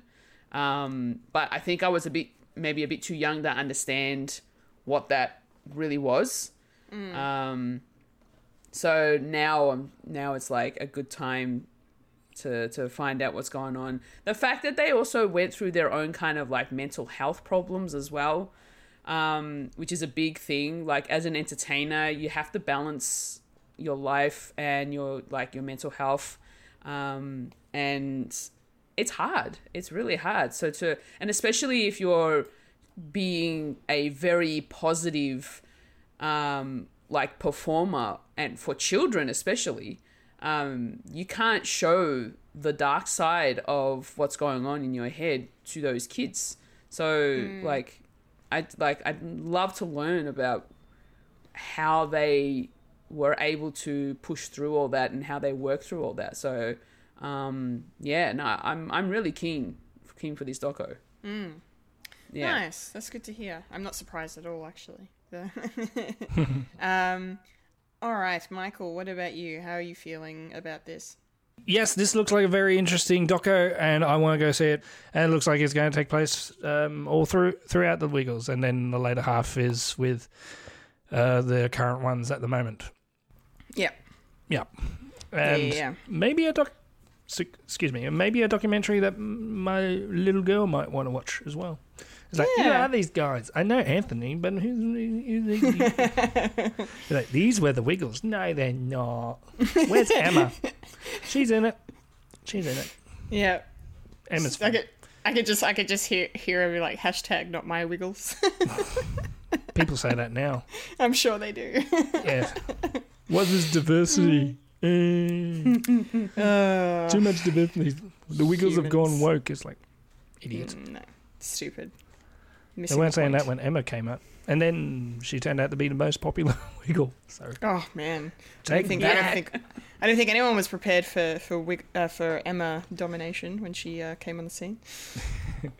yeah, I remember I, re- I remember a routine from uh, uh, Tom Gleeson because Anthony was the uh, still the recurring uh, Wiggle. It's like I own you. It's it says imagine imagine like the scandals that could come out of that. It's like no Emma, you can't drive the car because women can't drive. Ah. It's all this stuff. Oh shit! Because he's commenting on like right wing media and how, how they can go ballistic over the most stupidest thing. Sure can. Anyway, this is coming out on a platform that is Yes. still striked. Yes, so we, we, we, we won't say when this is available, but you know, you can Yeah. if you want to look it up, you can Google. It's still Australian content. So It is Australian content. Yeah, support Australian content, please. yeah, Yes. Kylie is the pink wiggle. That's right. She she was Hmm. the pink wiggle since Mm-hmm. when did we get a pink wiggle because Kylie. It's Kylie Minogue did a thing. Yeah. Yeah. she did a she she did a thing with them years back. oh okay Yeah. Yeah. I must have missed that And All right, let's. I'm done. on- Sorry. No, that's okay. let's kick on to our, our, our fourth and final trailer. yeah Um, this is the first full trailer for um, the next Disney animated feature uh, by the name of Wish. Um, I, I I really like the animation in this film. I just want to comment on that to start, just to say I, I apparently it was it was um, I think maybe the idea initially was it's supposed to be a, a classic 2D animated movie um, because it's supposed to be sort of like a a movie that's kind of recognizing maybe the hundred years of of uh, Walt Disney Studios. Um, but um, they've kind of meshed the two together. Um, like, and I think that's really cool. Um, I'm actually on board with that choice. You know, given the things that our modern modern technology can achieve now in terms of animation, what they can do. I mean, hello Spider Verse. Um, it's really cool to see Disney uh, branching out into something that's a little bit different um, for them. You know, I mean, P- Pixar obviously have the market in terms of f- fucking just realism in terms of like all their backgrounds and things, but like. Yeah, it's nice to see Disney um, making a choice to go. Let's do something that's that's different, but it's still us. Because this movie feels very, very Disney, and I kind of like the concept of, you know, because like Disney's iconic, so- I guess, theme really is, you know, when you wish upon a star from Pinocchio, and the fact that this movie is coming out hundred years after the beginning of Disney, and it's called Wish, and it's it's you know, she's making a wish upon a star literally. So it's I I think that's really cool. Um, the cast on this too. We've got Ariana DeBose, uh, Oscar winner Ariana DeBose in the lead role, um, and of course Alan Tudyk. Um, oh my god! Doing his British person voice. yes, yes, absolutely fantastic. Um, Yes, yeah. I'm doing my British person voice. That's what he went to Juilliard for. Yeah. yep. Uh, I was half expecting when the chicken went big that it would be Alan Tudyk's voice that would start speaking, but you know. no, it's just some kid. Yes, just oh my god. I yeah, I was cacking. Uh, my my dad's like the fact the fact that yeah, the little thing is like my butt did that or whatever the line was. oh my god, so funny. Um, yeah, yeah. No, this this looks this looks fun. It looks like a a, a nice original story. Um, the only thing about the trailer I will say in the negative is is just why do they need to remind us what movies they've made? we know. We know we know you made Frozen. We know you made Moana. I don't know why you need to point that out. Um, but thanks. Thanks so much for playing. Um, but that's that's a nitpick. I just it just amuses me. Um, but yeah, I reckon I'll I reckon I'll watch this. I think it's going to be in cinemas. I don't think it's going to be a Disney Plus. yeah, the, it's a theater release. Yeah. It's a theater release, so that's a good thing too. Um, yeah, so yeah, I'm I'm curious. I hope it's good. It looks really good. Um, yeah, fingers crossed uh, for a good time. Fulya, I'm dying to know your thoughts as the animation queen of our podcast. Um, how does this one sit with you? Um, it looks cool.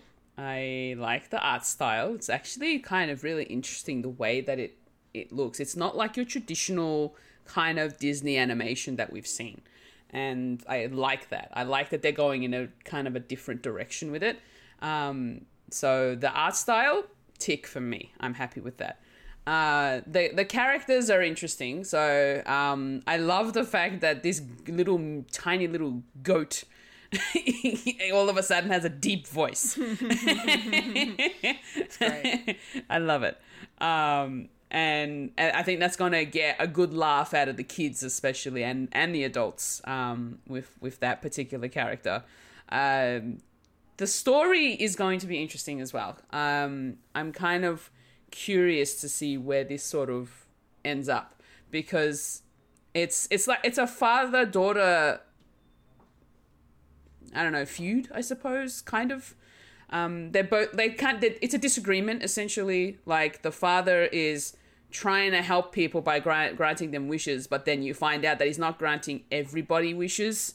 It's only like maybe 5% of them according to Yeah. you know if i'm i'm putting a number to it but from what he says in the in the trailer it- it's like not all not um not some most uh which you know leads me to believe that it's a very small number of people that have their wishes granted from him.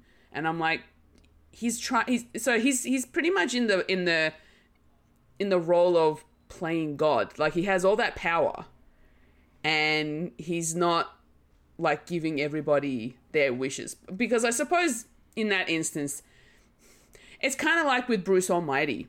Like yeah he had he had all this power in just one one little city. But the fact that he was granting wishes left right and like or prayers i should say in that mm, movie mm. left right and center was granting them it then ended up into chaos. So I kind of feel like this is what this movie is going to be. Like if you you can't grant everybody their wishes hmm. because you know if everybody gets what they want, then it's it it'll probably end up turning a bit chaotic, and then everybody gets spoilt because they know their wishes are going to get granted and. And they're gonna ask for something more exuberant, and, and it's just gonna go, you know, just out of whack. My my wish is I want to kill someone and get away with it. like that.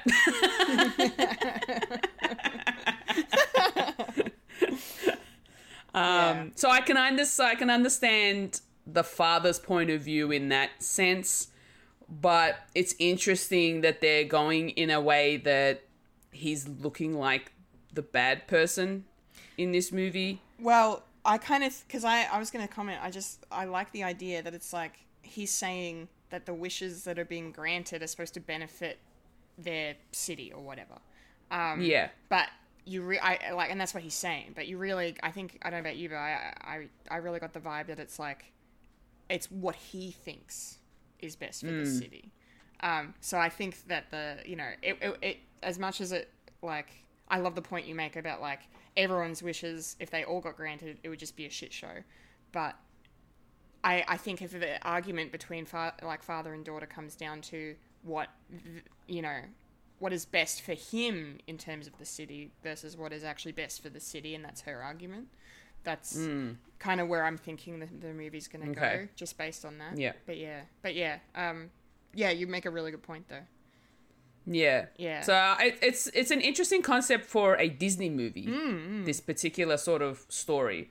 Uh, so I'm, I'm very curious to to find out where it all goes. So I am actually intrigued. I'm really curious. So I'm looking forward to watching this. nice nice glad Yeah. to hear it um michael um you have children's are you going to be taking them to see this Eh, possibly. Um, probably mm, the older one, definitely. Uh, I show, showed her the uh, the one that's like, eh, that looks interesting. It's like, ah, that's good.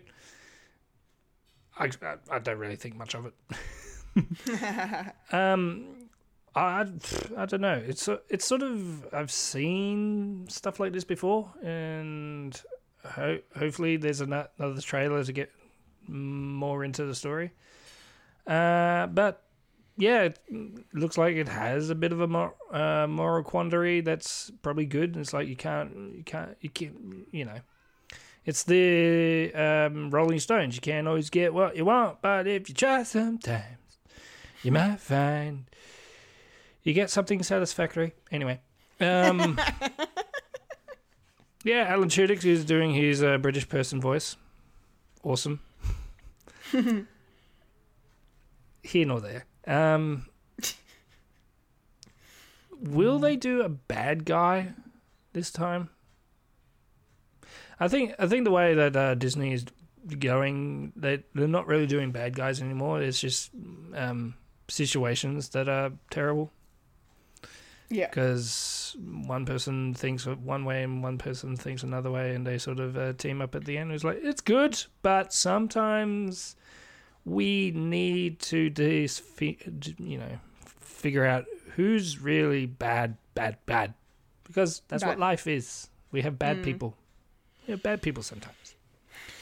yep We do have bad people sometimes, and sometimes they need to be called out. And maybe the king is more leaning towards to being the bad person, but maybe they reconcile at the end. We don't know. That's why I need another trailer because it's still too vague for me. But uh, yeah, definitely one of those. Bring the kids. Bring the kids. They need to watch it because it's Disney and it's always good. And I do like the animation too because I've sort of seen this concept before. It's uh, 3D models, but on the 3D models, it's drawn on uh, figures, um, facial fe- features, and I don't mind that. It looks pretty. Looks pretty. It's borderline retro, sort of new agey, sort of mixture of both, and I like it too. Sweet.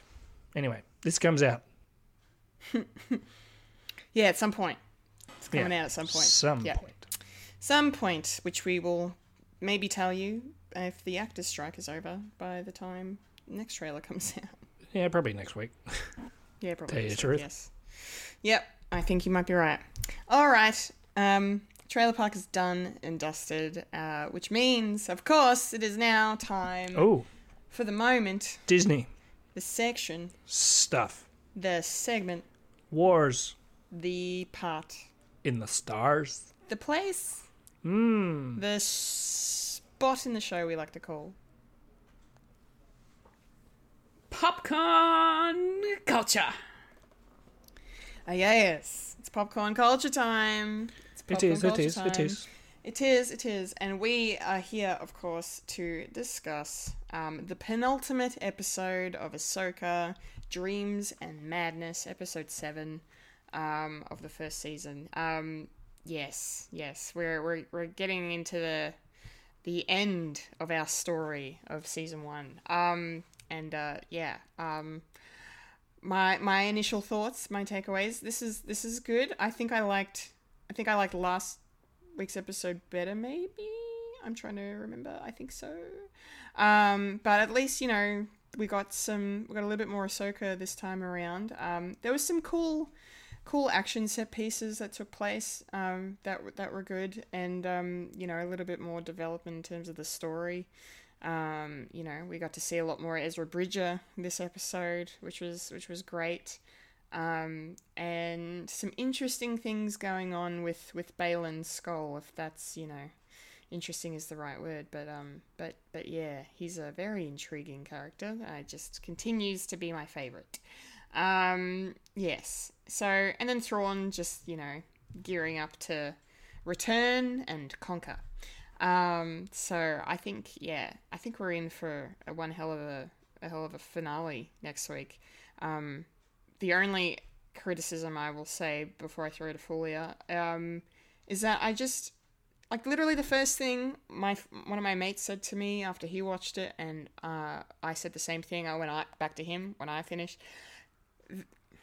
They should have not dragged out the first three episodes. We should we should have they should have compressed that into like one maybe two episodes and then dragged this shit out because the back end stuff that we've had ever since that first Anakin episode it's the show has been on the fucking money for me. It has been let's fucking go. I'm here for this. This is the Star Wars I came to see. Um, and it just sucks that we're getting towards the end of the first season with and this good like really cool storytelling and really cool visual stuff that we're seeing is just is happening now and it should have been happening earlier. Um, but that's just my opinion anyway. I don't know if you guys will agree with me or not on that, but um, we'll find out. Uh, Fulya, your your thoughts, please, on on this episode. What did you think? Um, I felt like it was um, it was an alright episode. Um, they gave us a lot more info um, in regards to what's happening with the characters. Um, I you know got you know the fact that we get to hear from Ezra a little bit more is kind of cool too. Um, and then getting to see him have a little fight as well, not using anything but the Force. Yeah, that was interesting. yeah. Uh, so that was cool. Uh, and then yeah, it's just the the the the the things that Baylan Skoll's been saying. It's been interesting. One particular one particular quote that really that I really thought was actually really cool and but also very true. Um, is he said that impatience for victory will guarantee defeat Yeah. and it is so true. I like that It is so quote. true. Yeah, and I really love that quote. Um, and like that could mean so many different things to to so many different people. Um, and in in this instance, it's like it's clear that if um, Shin ends up getting to a point where she's frustrated and and she's losing and she's getting frustrated that she's losing, then she's not going to win at all. Um, so it, that was kind of like a nice little parting wisdom that he's given her. Um, and I kind of like that. Uh, but in terms of the overall episode, uh, like a lot happened without it being too much. So it was it was a nice balance, and I I kind of and I enjoyed that. So yeah, Yeah, it was a good episode. Yeah. Nice, Michael. What did you think? Um, I did enjoy this episode. Um, sort of setting back to something uh, a bit more nuanced and more characters talking to other characters, which is good. I don't mind a, a chat every now and again, but Yeah. the way I sort of predicted was probably wrong because I thought something uh, awful might happen in this one, and then we get we jump right into the uh, end of the other one because essentially that's what mm, sort of Mandalorian sort of did. It's like s- something really bad happens in the penultimate episode, and then we go running right into the finale. But in this one, it sort of ended nicely, and it's like, yes, with time to go home. It's like, oh, okay, this has clinched it for me. There's going to be a second season Yeah. because there is so much stuff that they need to put into the next episode. I don't think they're going to be doing that.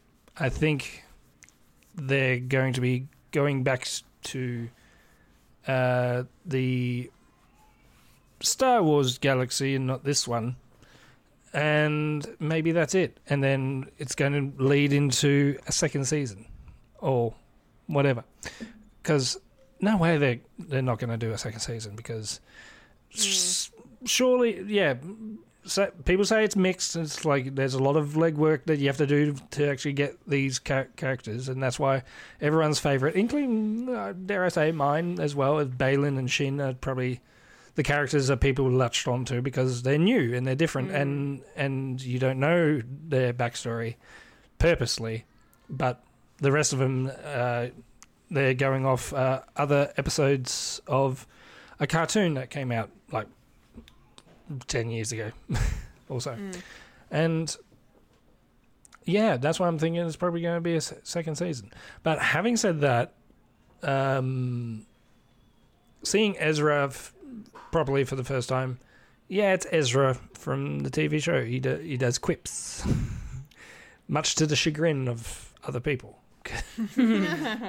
so, yeah, and the way. And yeah, he, his fighting style is different because you know he spent nine years without without a lightsaber, so he needed to train somehow. So his main training is with the Force itself. So cool that they're doing character growth, even though we haven't seen him for ages. And yeah, and Thrawn's being uh, this. This is a Thrawn that is like in the in in the Rebels series of uh, conniving and actually knows what he's doing and uh, plenty of steps ahead of ev- everyone else. Yeah. And this is the Thrawn. This is the Thrawn. Thrawn. Thrawn. Thrawn. Thrawn. Thrawn. and the prediction of the uh, stormtroopers being dead is wrong. Oh. Yeah, because when when they get slashed up, there, there's no green smoke coming out of them. Oh yeah, true. I didn't even think of that. Should have Yeah. clicked onto that. Okay, That's so right. they're they are real people. Okay. They are real battered army people who are under this, under the cult of Thrawn. Because what else? Hmm. What else do you do for nine years? Just follow a leader. And all the usurpers are probably dead. so all the loyal or loyal people are there now who are alive. Yeah. And probably and we still don't know what's in those caskets. No. Mhm. Well, maybe we'll find out next week. Yeah. Maybe we will. Um, well, um, we we only get to see Hera once in this episode, um, but it's in a very interesting scene that um, I didn't expect. Um, it- I think it was the entire cold open, wasn't it? It was Yeah. um, the scene on Coruscant um, with Hera, you know, facing the the New Republic uh, Council, Senate, whatever you want to call them Disciplinary hearing. disciplinary hearing uh, headed by Mon Mothma. Um, and uh, yeah, and she's you know pleading her case as to you know what what went on. Um, you know, Um, and I like I love how that Carson Teva was there to back her up as well. I, lo- I he's he's a great addition to the canon. I think I really I think he's a great character. Um, and uh, yeah, he's a bit of fun. And I, I adored Chopper in the background too, taking offense. uh, that was that was very funny. Um, that was very funny. But You know, you, you know, did you see the captions as well? no, I, I don't I don't watch No. with captions. Uh, he says, it's like, I'll kill your whole family. Is that what he says? No. oh my god. but it's something that Chopper would say. It, um, yeah. Yeah, I feel like Chopper. I, I don't know if you've made this analogy before, but I feel like Chopper's like Kenny on South Park. Like he just, you don't know, he, you can't hear what he's saying, but you know it's bad. Yeah, yeah. yeah. And he's a sadistic war criminal that kills everyone. yeah. Tries to kill Ezra a couple of times. Uh, and yet I adore him. Um, anywho's, uh, speaking of droids, um, there was there was a certain cameo from a certain droid in this episode that I don't think any of us any of us expected. Uh, No, so, not at all. Yeah, so I lost my ever loving mind uh, the second I saw and heard um, C3PO um, with a performance by Anthony Daniels, the one and only. Um, just holy crap. Um, I mean, obviously, it makes sense. It's not entirely out of left field for the canon because um, Leia was, you know, uh, oh, not only she's she's been mentioned already in this show, but um, you know, she played a part, a small part in Rebels, I believe. Because you know, I obviously I haven't watched it, but my understanding is that she was involved in it in some of the stuff that went on. Um, Yeah. But um, but yeah, but yeah, to see to see C uh, C three PO come into this and and defend Hera and basically have Leia sort of save the day, um, you know, and get get Hera out of trouble, um, which um was yeah, it was it was really really well done, and um, you know, I liked Mon Mothma's little like, there's no way this is actually you actually pulled this off, and it's like yeah, well, she she did approve it, she just didn't approve it initially. Yeah. Yeah. Um, yeah, I thought I Timelines was- are a bit skewed, but meh, what are you going to do? Yeah, I thought it was very well done. But um, but yeah, and I and I, I don't know about you guys, but I I, I know three PO's always kind of had this stance, but did he seem like he was leaning back more than he usually does to you guys? I don't know. He seems Yeah. to me. I don't know. What I'm guessing was. it's someone else in the suit. yeah, yeah. Anthony was- Daniels is getting on a bit. Oh, he is. Yes, of course he is. Um, so it's really nice to hear his voice at least. But yeah, um, wasn't expecting that. How did how did you feel, Fulya, seeing C three PO again? I look, I was just like I smiled as soon as I saw, as soon as I heard his voice. I'm like, we're gonna get C3PO. Oh my gosh, this is so cool. Yeah. and then he just, you know, walks on in like his droid self. Um, and so polite too. It's like, may I speak? it's like, of course. How rude. Uh man, it was just yeah, no. It was nice to just see him again, like and the fact that he comes in mentioning the fact that it was Senator Organa who sent him with mm. this with you know with this information and it was like okay.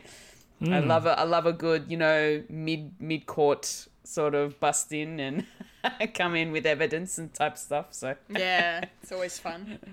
so yeah no it was it was good fun to to see him again like yeah. Just all smiles with me Nice, nice. Michael, yourself, any thoughts on on this opening scene and and C three PO? Yeah, uh, I like the world building, and and these are sort of the coming steps of what's going to happen in the uh, sequel trilogy, and how the, the Republic is going to fall because they can't do stuff, and and it was it was a nice surprise of having uh, C three PO a a uh, legendary character in in the mythos, uh, just doing a little cameo, and also paves the way of there's going to be stuff happening with Leia as well, because we we know the story. We just need to find the middle bits of her breaking off from the Republic and doing her own, yeah, getting her own ragtags, as a- after you know, and stuff. So they're out there. Maybe she couldn't come because um, you know Ben. Actually, Ben would be five years old. Maybe. Maybe I don't know. Don't know the time. Maybe he's born. Maybe she's pregnant. Maybe And- she is. Maybe she is. She's got a solo baby. As in one, one baby, Yep, solo. solo. Going solo. Yes. Um, well, speaking of um, cameos, um, we got uh, another another glimpse of um, Hayden Christensen as as uh, Anakin Skywalker in this episode, very briefly. You're regular now. Go away. um, that made me really happy. You know, not only just to like see him again, but like you know to see him in the the Clone Wars outfit again, and he lo- he looks so good in it, and his performance is just so great. Like it's so nice. Like for me, especially that hasn't seen all of Clone Wars and hasn't really seen myself a lot of um, Anakin, the Jedi Master sort of thing. Like you know he's her master, right? um, we I haven't really engaged with that, so it's nice to kind of see him, like Hayden Christensen especially, take on this role of Ahsoka's, you know, um, Jedi Master. Um, and yeah, like the fact that he recorded himself, um, you know, throughout all these different training sessions, training videos, whatever, as you know, she's doing her, you know, routines, she can listen to him and and it I you know I got a little emotional just because it's like you know I mean after the obviously catharsis we had from episode five you know um, and how Ahsoka's changed now because of that. But like it's just I just I just get so emotional staring at Anakin Skywalker you know before the fall before his you know journey into the dark side and um, you know, to know that he was, you know, he was a good, he was a good person. He was a good person. You know, there was still good in him. Um, and yeah, uh, Hayden just does such a, a great job. So I really like this opening scene. Um, I, I, because I, I wondered too if we were going to get any more, um, more Anakin. Um, because I honestly thought Episode Five was going to be it. So it was a really pleasant surprise to see him pop up. Um, in this. Um, hour how did you feel about this little, this brief little scene we got with um, Anakin again? I honestly, I thought it was like he was spirit ghosting in and talking to Ahsoka for yeah, some reason. for half a second, I thought that's what it Yeah. was too. Yeah, you're not wrong. Um, but then I realized that while she was still doing her training, she wasn't really saying anything or interacting with it. And then I was like, okay, maybe. And then and then for some reason I thought, is he calling her through, like, through their phone system? And I'm like, no, he's dead. How is that possible? Like, um, and then you know after the call ended and like the recording ended and I and she mentioned that it was a recording, I'm like, well, that makes more sense. Yeah, so technically you're right. It is an answering machine, and yeah, kind she yeah. just she just kept it on her phone because you know, Hmm. you know, memories. memories. yeah. Um, no, it was it was really it was really cool to to see him sort of going through and talking to her as if uh, you know she was you know right there when he was saying it, um, and yeah, it was just like it was very calming. It was like a little calming effect almost. Um, So I yeah no it was it was really good. Like it, you could you could tell that he was trying to be the best master that he could be, um, and the fact that that was also the last message that he recorded for her Yeah. was also kind of sad as well. It's like, oh, really? That was the last thing he said? Yeah. Yeah, I got the quote in front of me. The last thing he's like, "Don't be afraid. Just remember what I taught you and trust your instincts. I know you can do this, Ahsoka." Yeah. Anakin. Yeah. He he did he did try his best. He did, he did, but you know, He didn't have the Hmm. high ground. he did not have the high ground.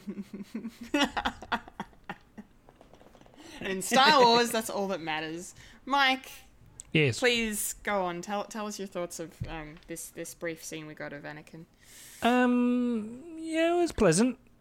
It, it was good. Didn't really add much because we had a whole episode of her Yeah. like reconciling with with Anakin. So I don't know. It was just it, it, it was just pleasant. I don't think it actually added anything much, and it, yeah, so it's it's cool to see Hayden Christensen as uh, pre uh, episode three and post episode two. That sort of slither in between, and wearing wearing the armor that he wore in in, in the cartoon Clone Wars. So mm. didn't add much, but I can appreciate it being there. Yeah. No, that's fair. That's fair. Um, cool. I don't really know where to go next. I just wanted to comment and just say that I, I mean, just I think in terms of like, you know, I, I there was a dog fight that happened in I think episode three that I really didn't like. Um, when you know Sabine and Ahsoka had to work together, and Shin Hati and her band of you know fighters were coming after them. I didn't really care too much for that whole thing, but in this episode, um, I just in terms of the action overall, I think it was done really, really well. Like, like you know how we we get Ahsoka and Huyang, you know, on you know they're uh, uh, the whole thing in the uh, in the graveyard, the Purrgil graveyard. You know, it made me think of Empire Strikes Back with like the you know the um you know when they land on the meteor and end up in the worm and all that stuff, and then even in um uh episode two, I think, with with Obi Wan when he's trying to outrun Jango Fett, um, and and that's that stuff's going on. Like just there's this kind of uh, ongoing theme of like ships hiding in debris and um and stuff, and I kind of I kind of appreciated that. But yeah, I like I liked the the dogfights in this episode, and I just love how done Huyang is with just everything. he's just he's just so good. I just like you know that brief discussion about the odds, like another very Star Wars trope. You know, um, that was that was funny, um, and um, yeah, and then but I think my favorite part of the episode was just like the combination of the fighting in the sky versus the fighting on the ground, and the way they kind of merged together. Um, you know, with the the the you know Hu, Huyang in the sky, Ahsoka's on the ground fighting, having a rematch with Baylan Skoll, which we'll get to.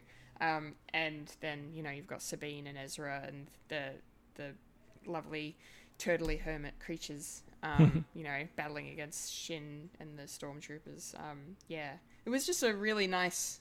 There's like yeah, there was a lot. It was a good visual feast. There was a lot going on, and it, and it all flowed very well. I think it was like paced very well and edited together very well. Um, yeah, what did you make of it of, of all of that stuff, Fulya? Yeah, no, it was um, it's really good. Um, just the fact that you know they're flying through the. It, it it got me a little bit worried when they were flying through all that debris. To be honest. Oh, the visibility was so bad. yeah, I was just like that. That's like driving through fog and thunderstorms. Like I can't. No. But the fog is uh, physical. Yeah, you're gonna hit shit.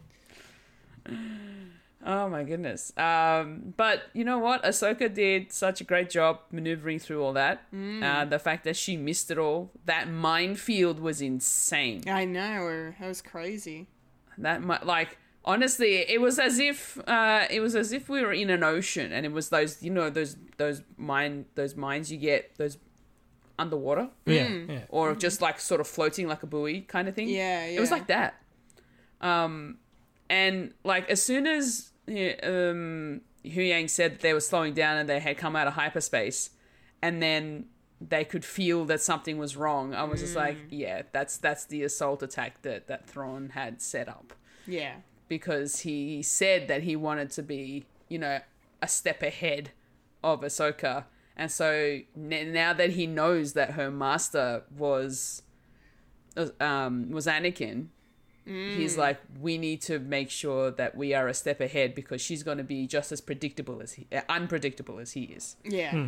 Um, and so they're like, okay, so that kind of like, how do you anticipate an unpredictable person's moves? You know. Mm. Yeah. So That's why we were That's- slightly worried. Mm. Mm-hmm. yeah. absolutely. And also, did you pick up? He actually asked how many ships are going to be there. Oh, I Yeah. don't remember. Well, he said, so that I thought, hmm, you think think she didn't come alone? Because you kn- maybe he knows about a little bit more than he's letting on. Maybe he knows that Anakin is also Darth Vader. Oh. Yeah, Mm. I, I kind of had a feeling that he might have realized that as well. Because that's not common Um, knowledge. No. No, true. And I think in one of the books that came out not too long ago about Leia, uh, that's one of her. Um, it turned out to be an Achilles heel, and people didn't really trust her because people found out that she was the daughter of Darth Vader. Wow. Yeah. So And even beyond the grave, Vader is doing stuff. Yeah. Yep, yep, yep. Yes. Yeah. Um, yeah, Mike, what did you think of all that? Um, all of All that? the dogfighting and all that. Yeah. all the um, dog fighting and the, the fighting on the ground and all that stuff. Yeah, um I like the little quip that happened just like it's alright, the Purrgils will save us and then they went. I know. Yeah, Bye bye. Yeah, there's, there's the ticket out of there. They were like, we're not sticking around here. We're out of here. Cheery bye. Yeah, which But- made a lot oh. of sense because they were they were being Mm. they were being attacked. So um, I was not surprised to see them leave at all. Yeah. How are we getting home? They're in another galaxy. Are they They're gonna, gonna- they're gonna get, get stuck.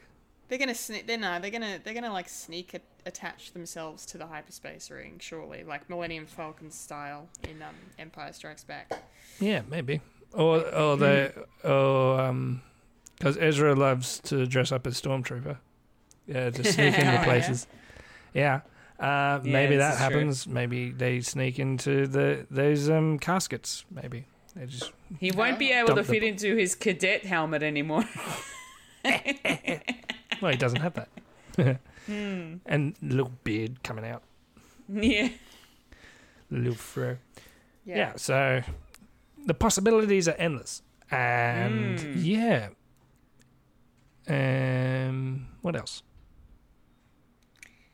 Um, well, speaking of Ezra, I mean, you know, this is my longest exposure to him as a character, so um, I'm I'm really in enjoying Eman Esfandi's performance as Ezra. I think he's um, like a, a friend, uh, one of my other friends, the one I mentioned earlier that I messaged about, you know, the uh, plot issues. Um, yeah, said that said that like because he's seen all the Rebels, he was like, he's this guy's nailing it. Like he's doing Yeah. a really he's doing a really good job of of being uh, the same character, but just you know a few years older, and um, yeah, he's really capturing it well. And I'm like, oh, that's really good to hear. Um, and I think I think he's just great. Anyway, he's got such a nice screen presence, um, and a and a great charisma to him.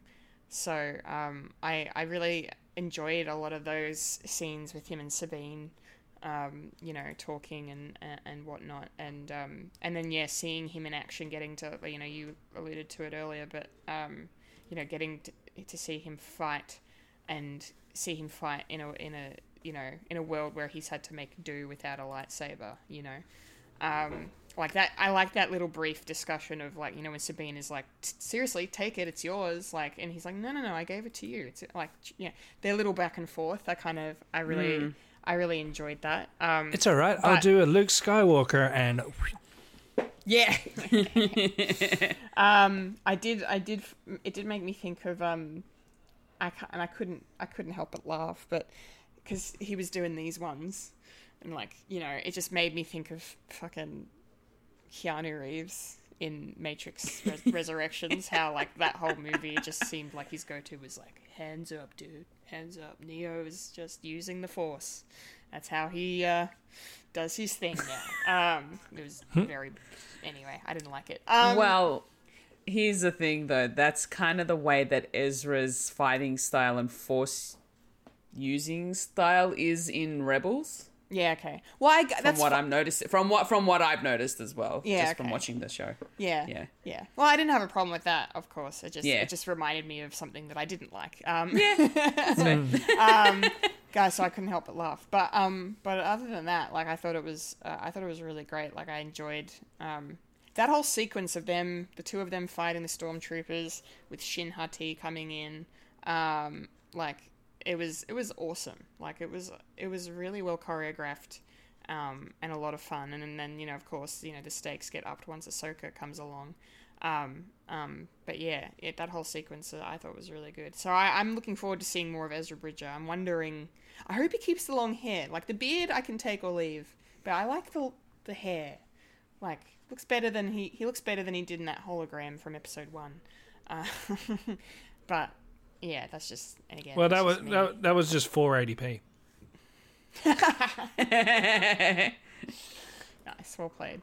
Um, Fulya, what did you think about um, Ezra in this? I, don't, I know you've probably commented on him already, but um, do you have any other thoughts?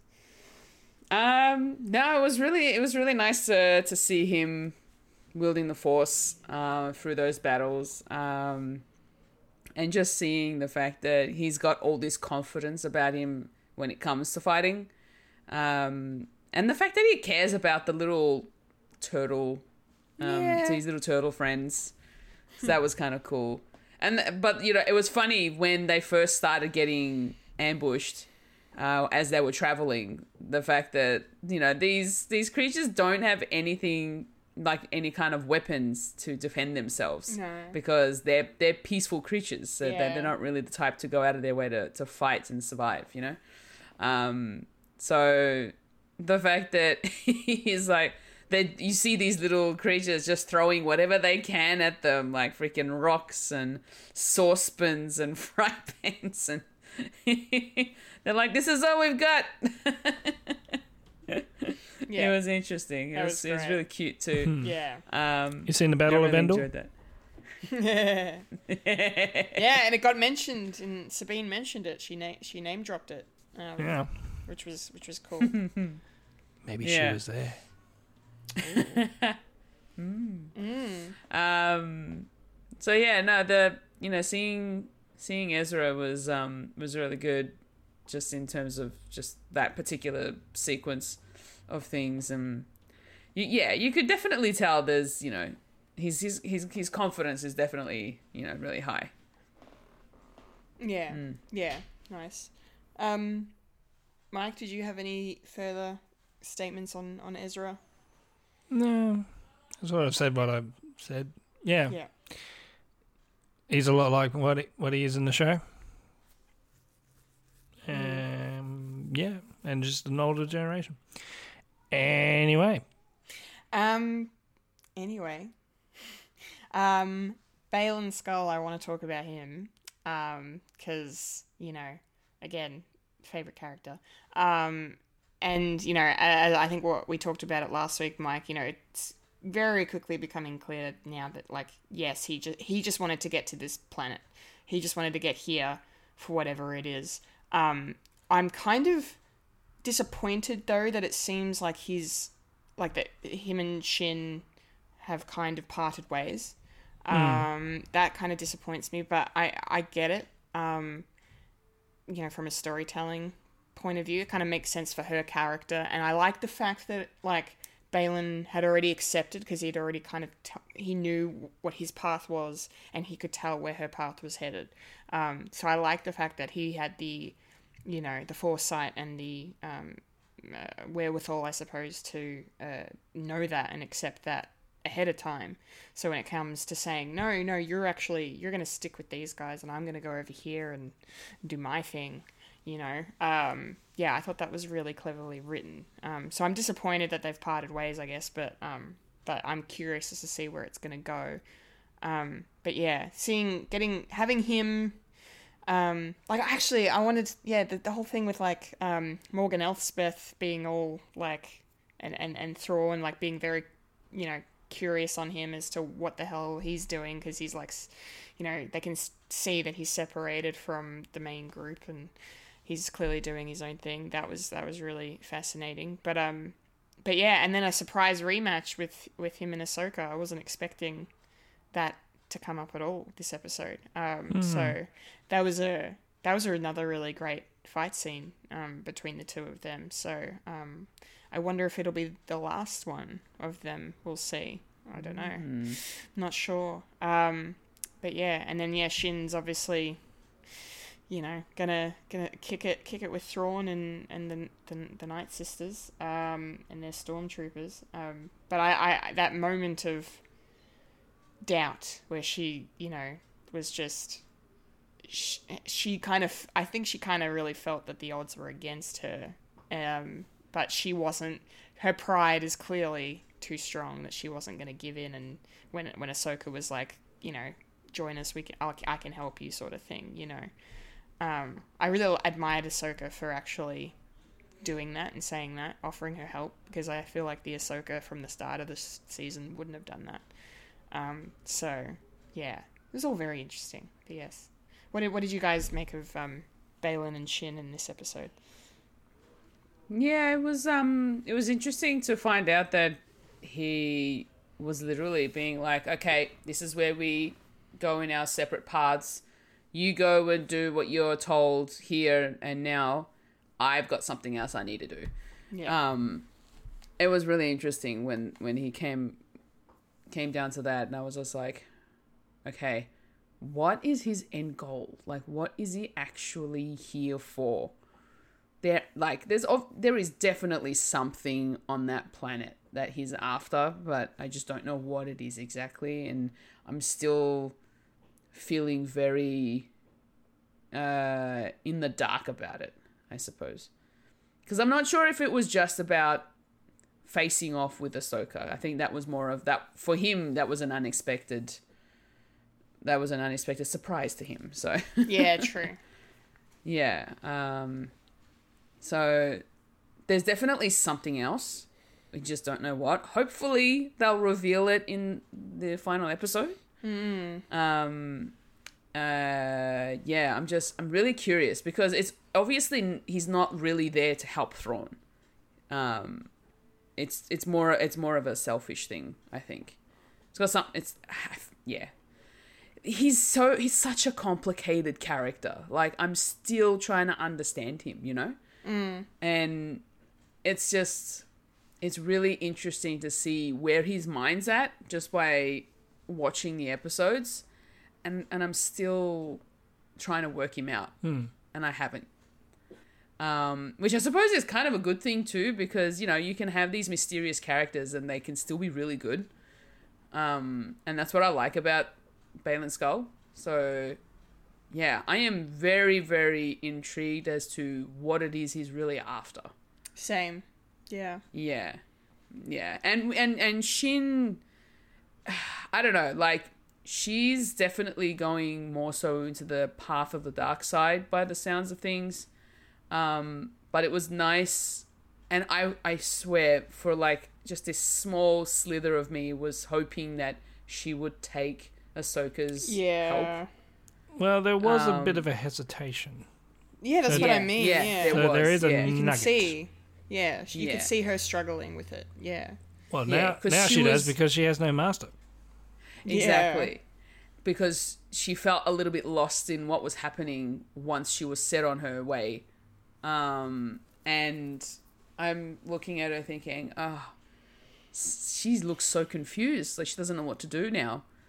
Um, yeah, I, I was really hoping, but then when she ran away, I'm just like, eh.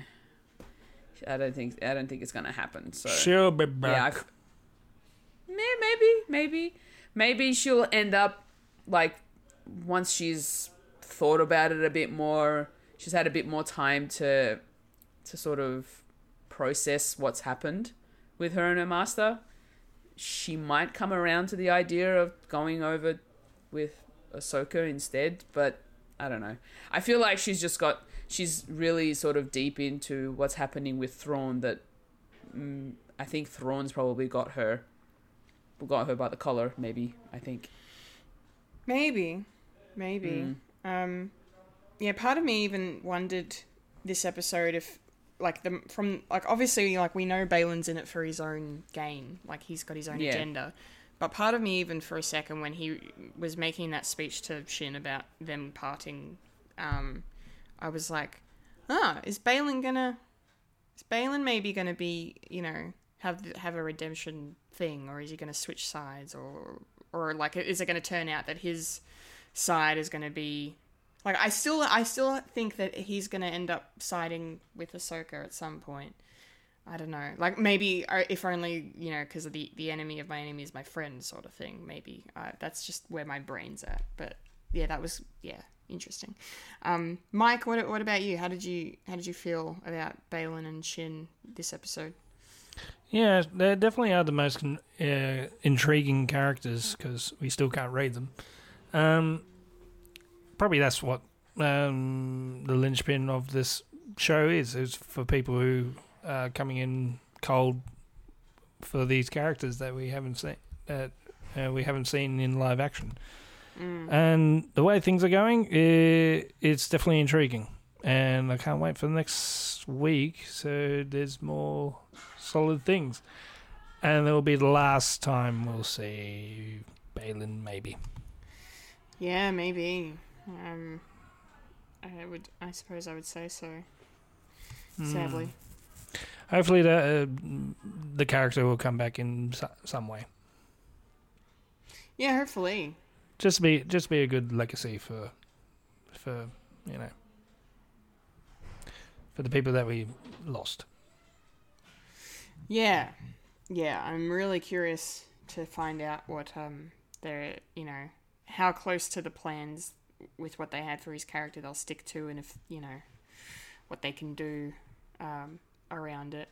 Um, yeah, we'll see. I suppose.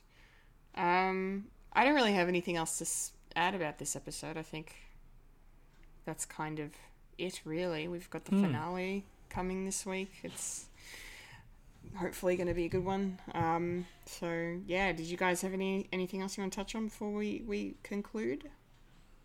Yeah. Can't wait for the next one. Yeah, Yeah, same. Can't wait for the next one. yeah. End the story, or it will be a continuation to season two. Yes, yes. We'll we will see. Um, all right. Well, I guess we'll end it there then. Cool beans. Cool beans. All right. Mm. Cool. That's our uh, popcorn culture done. Our chat on um, Ahsoka episode seven, Dreams and Madness. Hope you guys enjoyed that. Um, we will be back next week, of course, to discuss the finale uh, of season one. So looking forward to that. Um, but yeah, that's the end of the show. Done. It's over. And dusted. Go home. I am home. So am I. Yes, I was I was quoting Ferris Bueller. Um, yes,